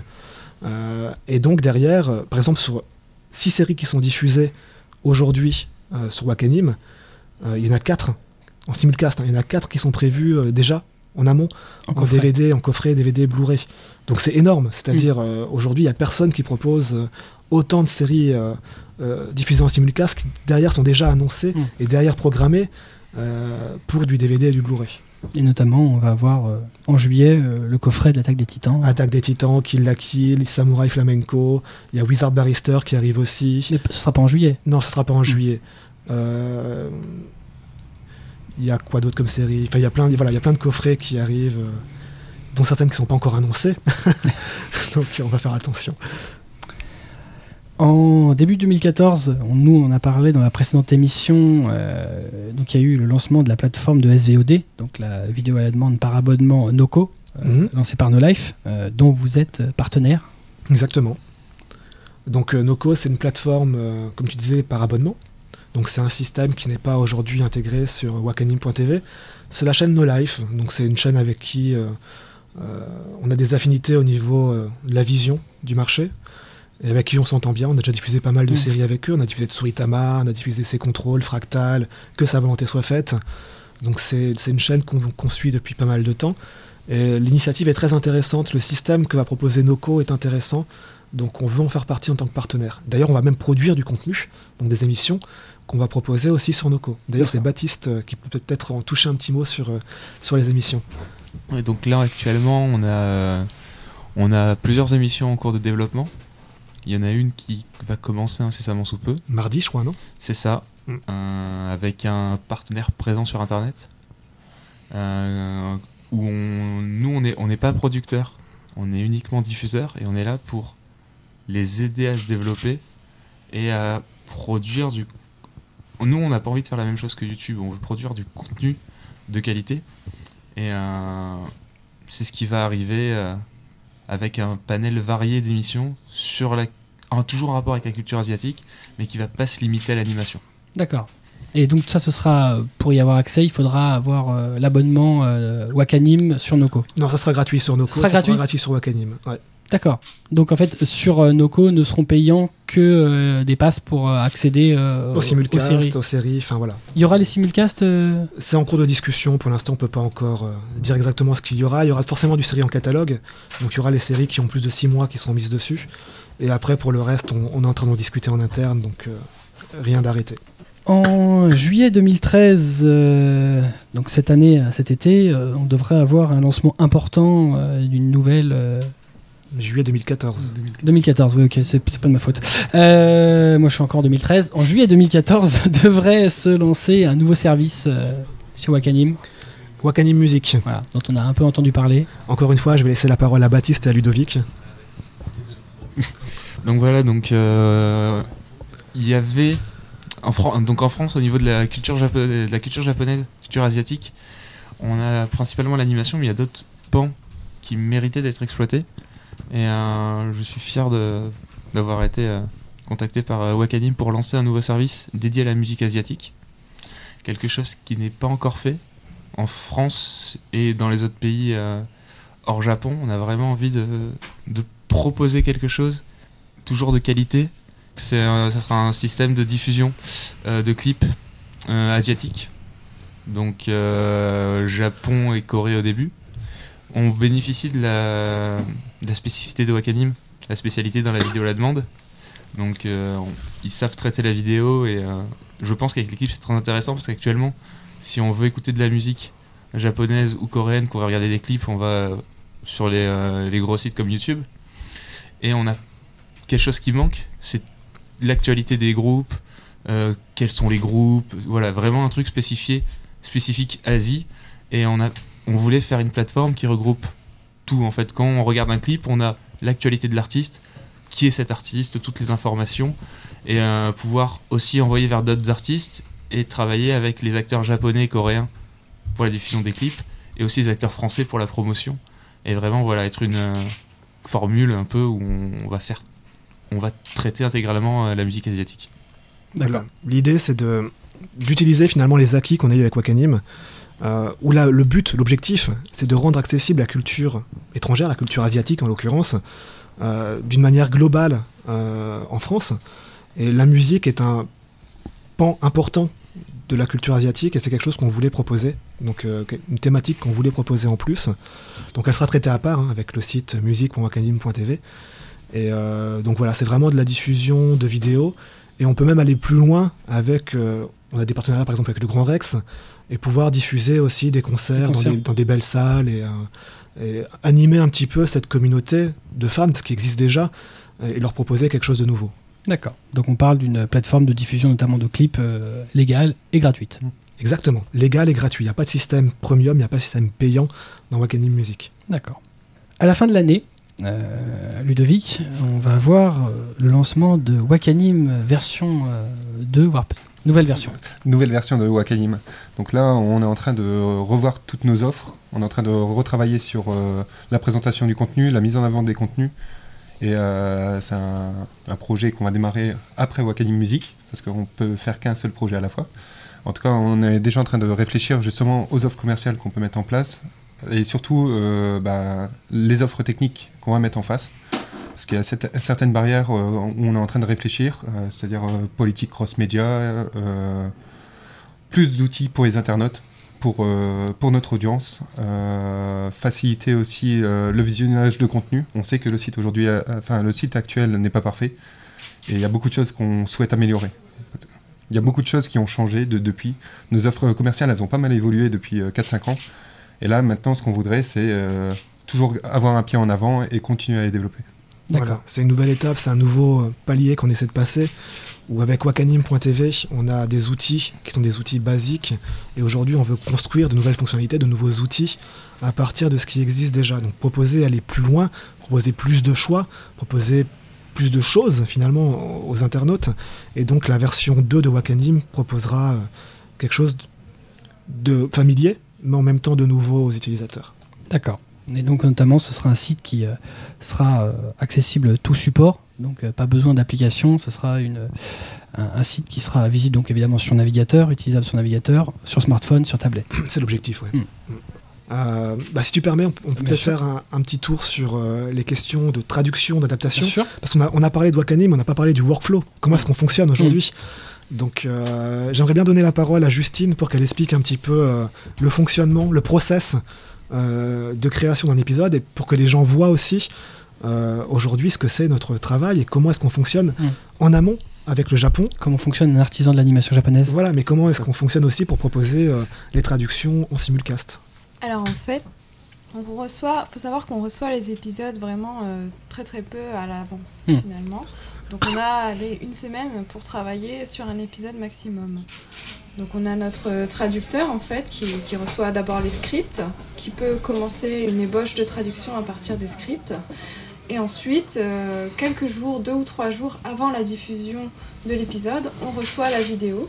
Donc là, moi, je peux commencer euh, mon travail d'adaptation, donc de placement des sous-titres sur la vidéo et d'adaptation euh, en elle-même. Donc je discute justement avec mon collègue traducteur pour euh, pouvoir rendre la traduction la plus fluide possible en français. Hmm. Et euh, il y a des contraintes également de...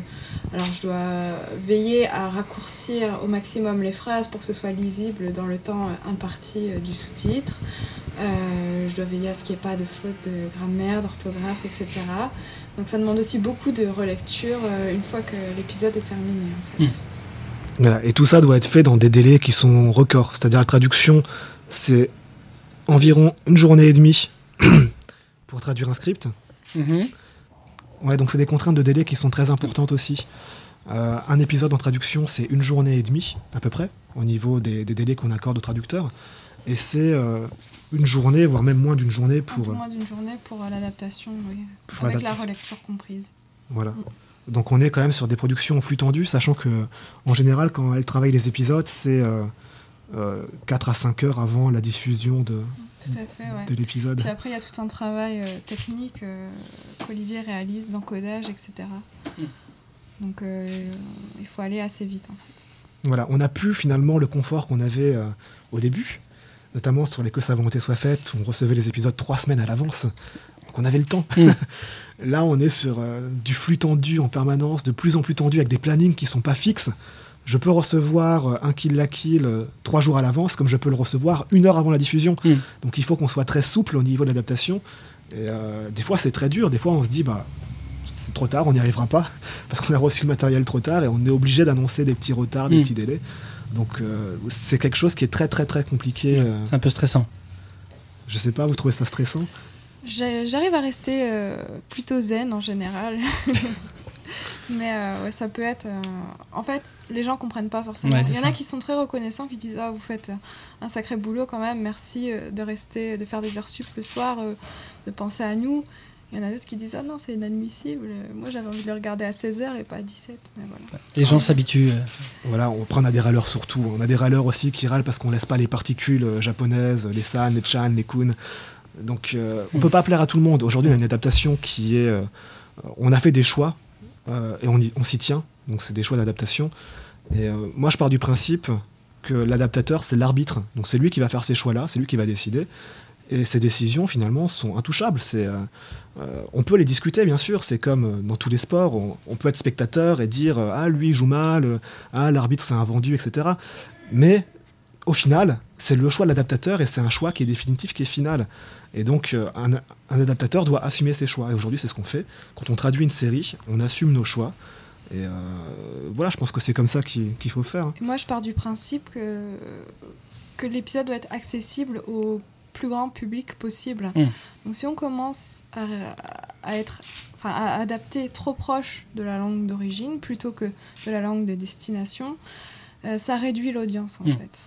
Et euh, c'est pas, enfin, c'est pas ma vision d'une bonne adaptation. Et puis, c'est l'adaptation et la traduction sont deux choses différentes que les gens, en tout cas dans le fansub, ont du mal à percevoir, la nuance. La traduction, c'est du mot à mot. La traduction, c'est vraiment collé euh, au texte qui est dit en japonais. L'adaptation, c'est justement faire en sorte adaptés au langage. d'adapter au langage, mais il n'y a pas que le langage, il y a aussi La euh, vidéo. Il y a la vidéo, Mm. il y a le temps du- de la réplique, euh, il y a euh, la lecture euh, qui doit être fluide. Donc tout ça fait que des Il faut fois, ait le temps de pouvoir le lire. des fois, on est obligé de se détourner un petit Mm. peu du sens original. Donc on- l'histoire n'est pas modifiée, Mais Mais d'aller à l'essentiel. on est obligé d'aller à l'essentiel ou de tourner les choses de façon différente. Les Japonais ont aussi une formulation qui est inversée par rapport aux Français. Donc les phrases se terminent là où nous on débute, etc., etc. Donc des fois, on est obligé d'inverser. Pardon. on est obligé d'inverser de séquences. D'accord. Par contre, il y, a il y a une question quand même qui, qui me tarabuste. On voit les packs. euh, là, je parle de vente. hein. Euh, au bout d'un moment, les packs euh, qui sont très intéressants, parce que déjà, par exemple, j'en ai vu à 6 euros. Est-ce que ça fonctionne au final? Non, on les a arrêtés. Carrément? On les a arrêtés. Ça fonctionnait pas. Donc, euh, ça, c'est quelque chose sur lequel on va travailler sur la version 2. De toute façon, euh, c'est une des fonctionnalités qui est très importante c'est de pouvoir proposer les épisodes, non pas à l'unité, mais par série. Donc, ça, c'est quelque chose qui va. euh, Pour qui va acheter être- une série à l'avance avant même sa diffusion. Oui, oui. On réfléchit, autres. on réfléchit à beaucoup de mécanismes comme ça, justement, pour euh, soit précommander, soit euh, aussi, je- par exemple, on pourrait très bien imaginer euh, copier le- les fichiers vers le cloud euh, personnel d'une personne, un Dropbox ou autre. On réfléchit à ces systèmes, parce qu'on on- ce qu'on veut, c'est une solution finale pour l'utilisateur. La solution Oh. la plus simple. Voilà.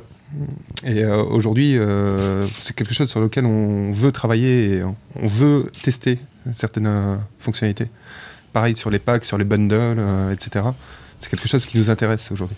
Les packs, c'est une chose. Après, comme on a dit, il y a le bundle, c'est-à-dire les gens qui achètent euh, finalement la série en, digital, elles aimeraient bien avoir une réduction ou elles aimeraient bien avoir quelque chose qui leur permet d'avoir le DVD ou la vidéo moins cher par la suite.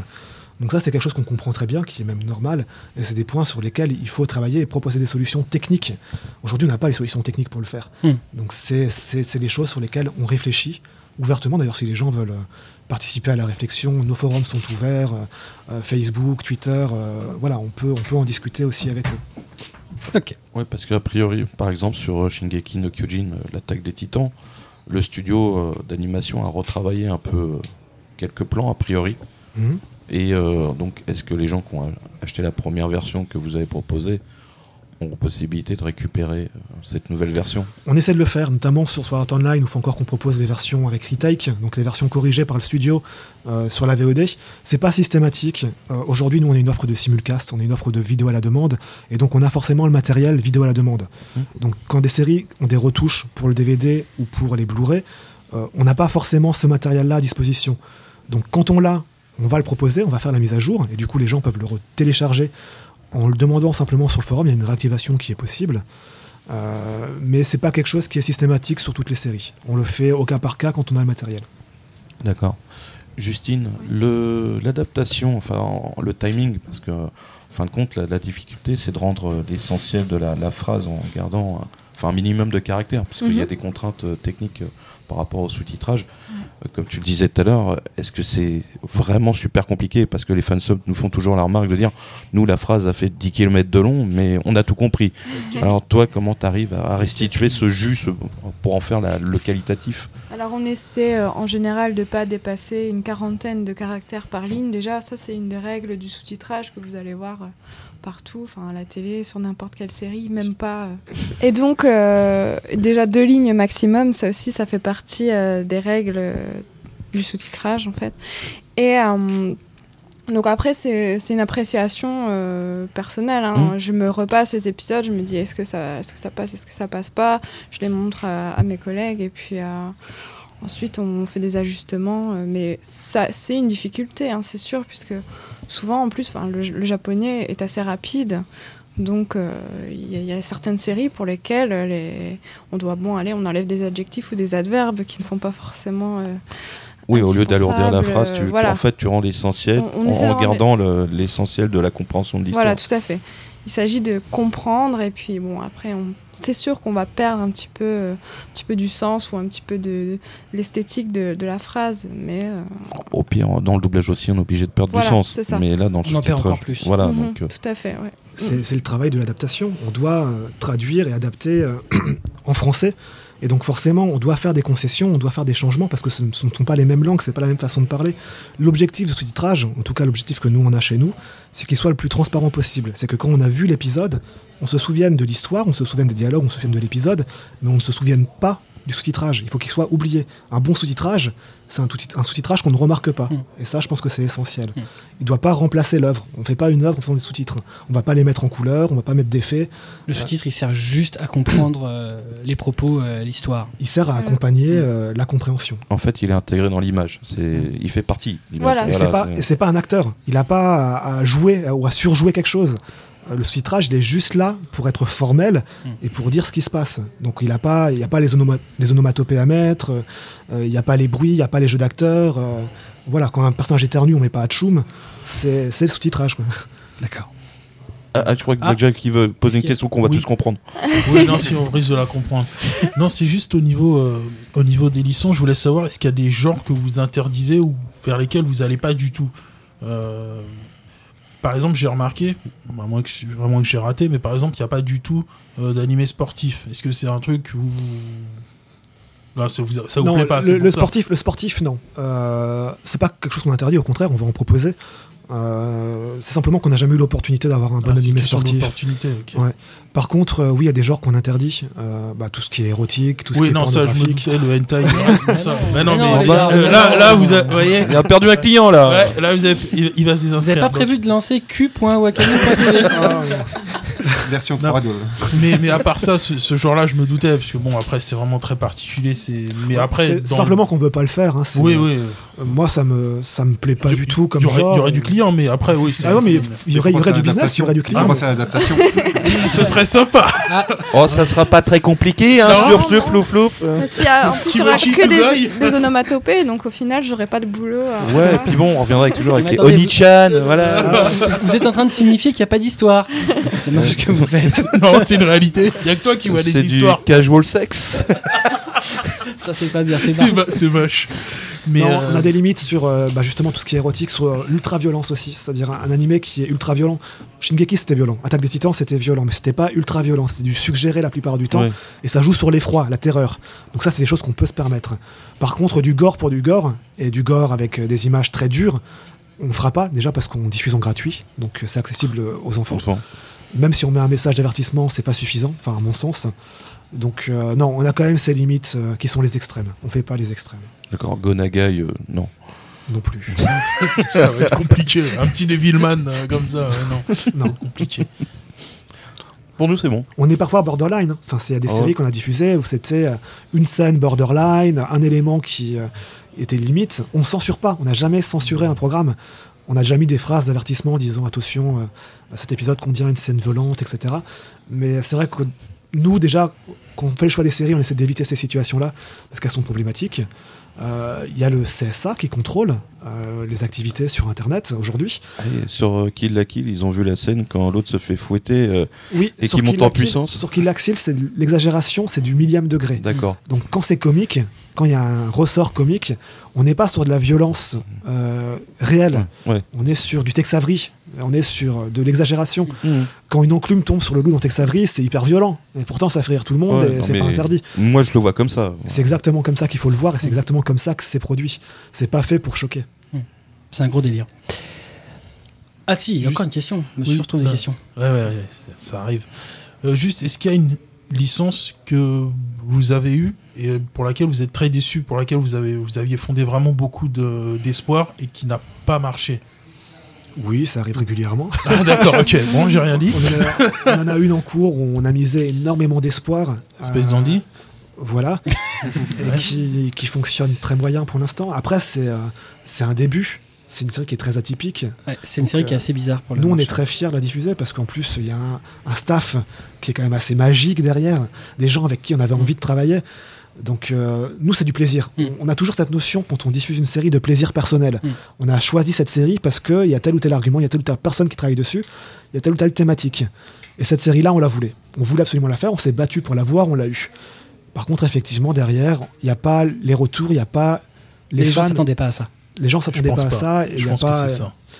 Voilà, c'est pas une série qui cartonne. L'attend. c'est pas une série feuilletonnante comme ça peut être le ça cas. le euh, problème, je pense. Beaucoup euh, reprochent que dans chaque épisode, ben, il peut mourir et puis C'est ça, c'est- revenir au, c'est- au c'est suivant. c'est beaucoup de non-sens en fait. Ouais.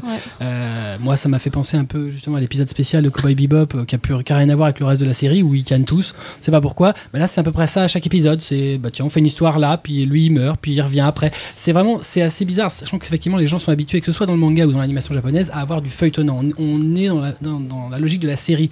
Tu parlais de, de Kill la Kill tout à l'heure. Effectivement, c'est le bon exemple. L'attaque des Titans, c'est pareil. C'est vraiment feuilletonnant. C'est-à-dire que souvent on se termine sur un cliffhanger qui va nous amener à autre chose.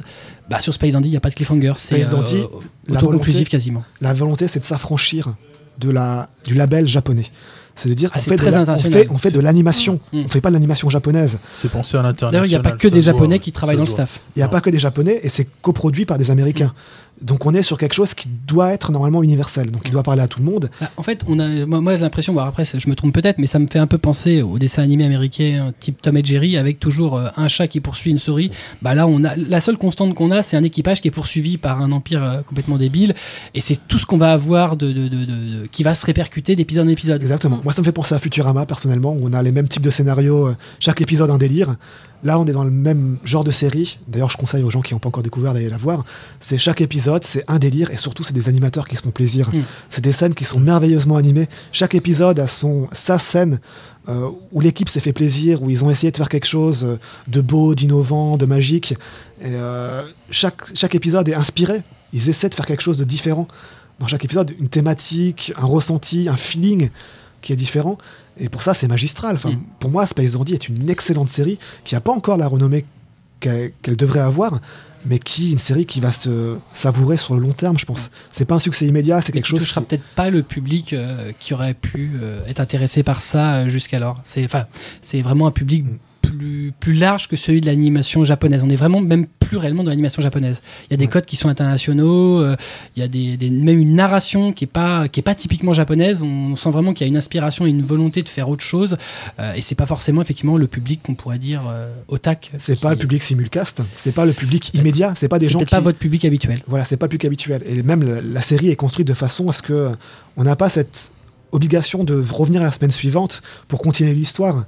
On est Ah, sur on peut reprendre n'importe quel épisode. Voilà, euh, c'est des épisodes individuels avec des histoires euh, bien séparées. On pourrait aller dans le désordre.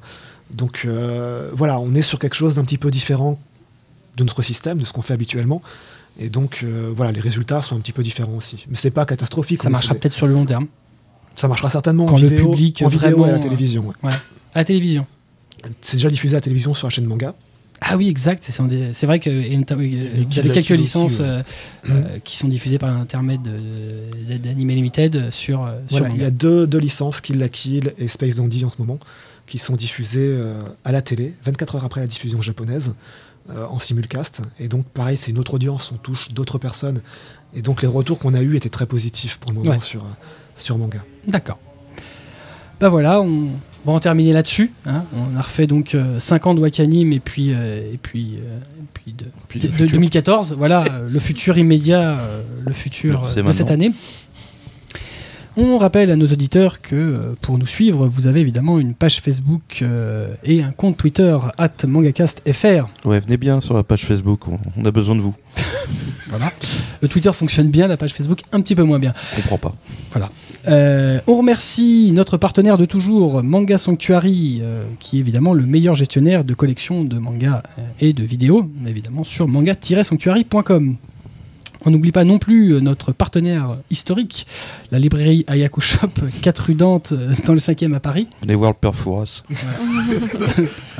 Dit comme ça, t'as donne pas envie. hein. Non, Franchement, euh, Venez me voir. encore moins.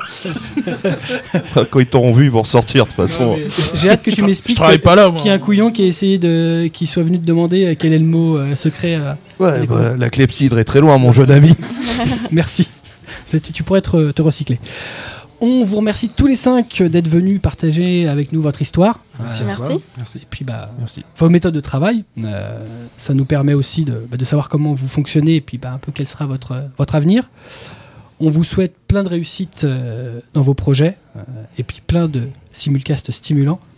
Avez vu le jeu de mots Non, non, pas mal. Ouais, non, non, non, on va rien pas, dire. Je l'ai écrit. hein, euh, j'ai vu en plus. C'est Un petit peu plus euh, sympathique. Waouh. pour un slogan euh, Wakanim, les simulcasts stimulants. Non, non, mais attendez, c'est copyright là. c'est enregistré. Il y a des auteurs qui ont travaillé là-dessus. hein. Absolument. Non, il y Moi. a- non, il y a que lui. Il y a que lui. euh. Je suis un auteur célèbre. ça va pas comme ça. On n'a rien dit. Hein. Non, mais en fait, voilà, faut pas terminer comme ça. Bref, quant à nous, on se retrouve le mois prochain pour un nouveau numéro de MangaCast et ce sera aussi l'occasion d'avoir une nouvelle saga puisqu'on a un autre éditeur important du marché qui fête son anniversaire en 2014. 2014 est une grosse année euh, pour les anniversaires d'éditeurs.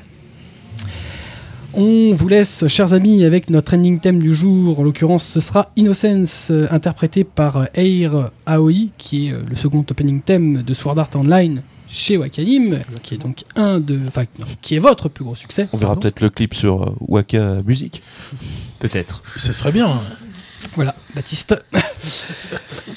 en attendant de se retrouver, bah, lisez des mangas, matez des animés, c'est bon pour la santé, c'est aussi de moi ça. Euh, on vous kiffe, à bientôt. Copyright. Salut. Salut.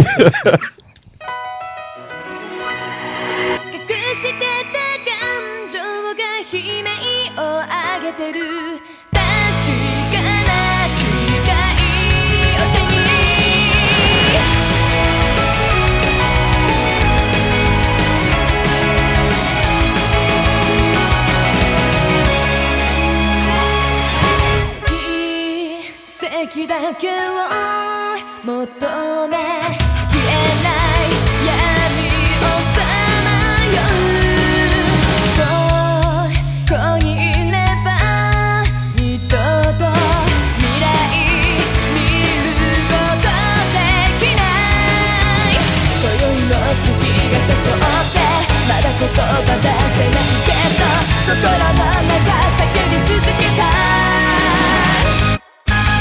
してた感情が悲鳴を上げてる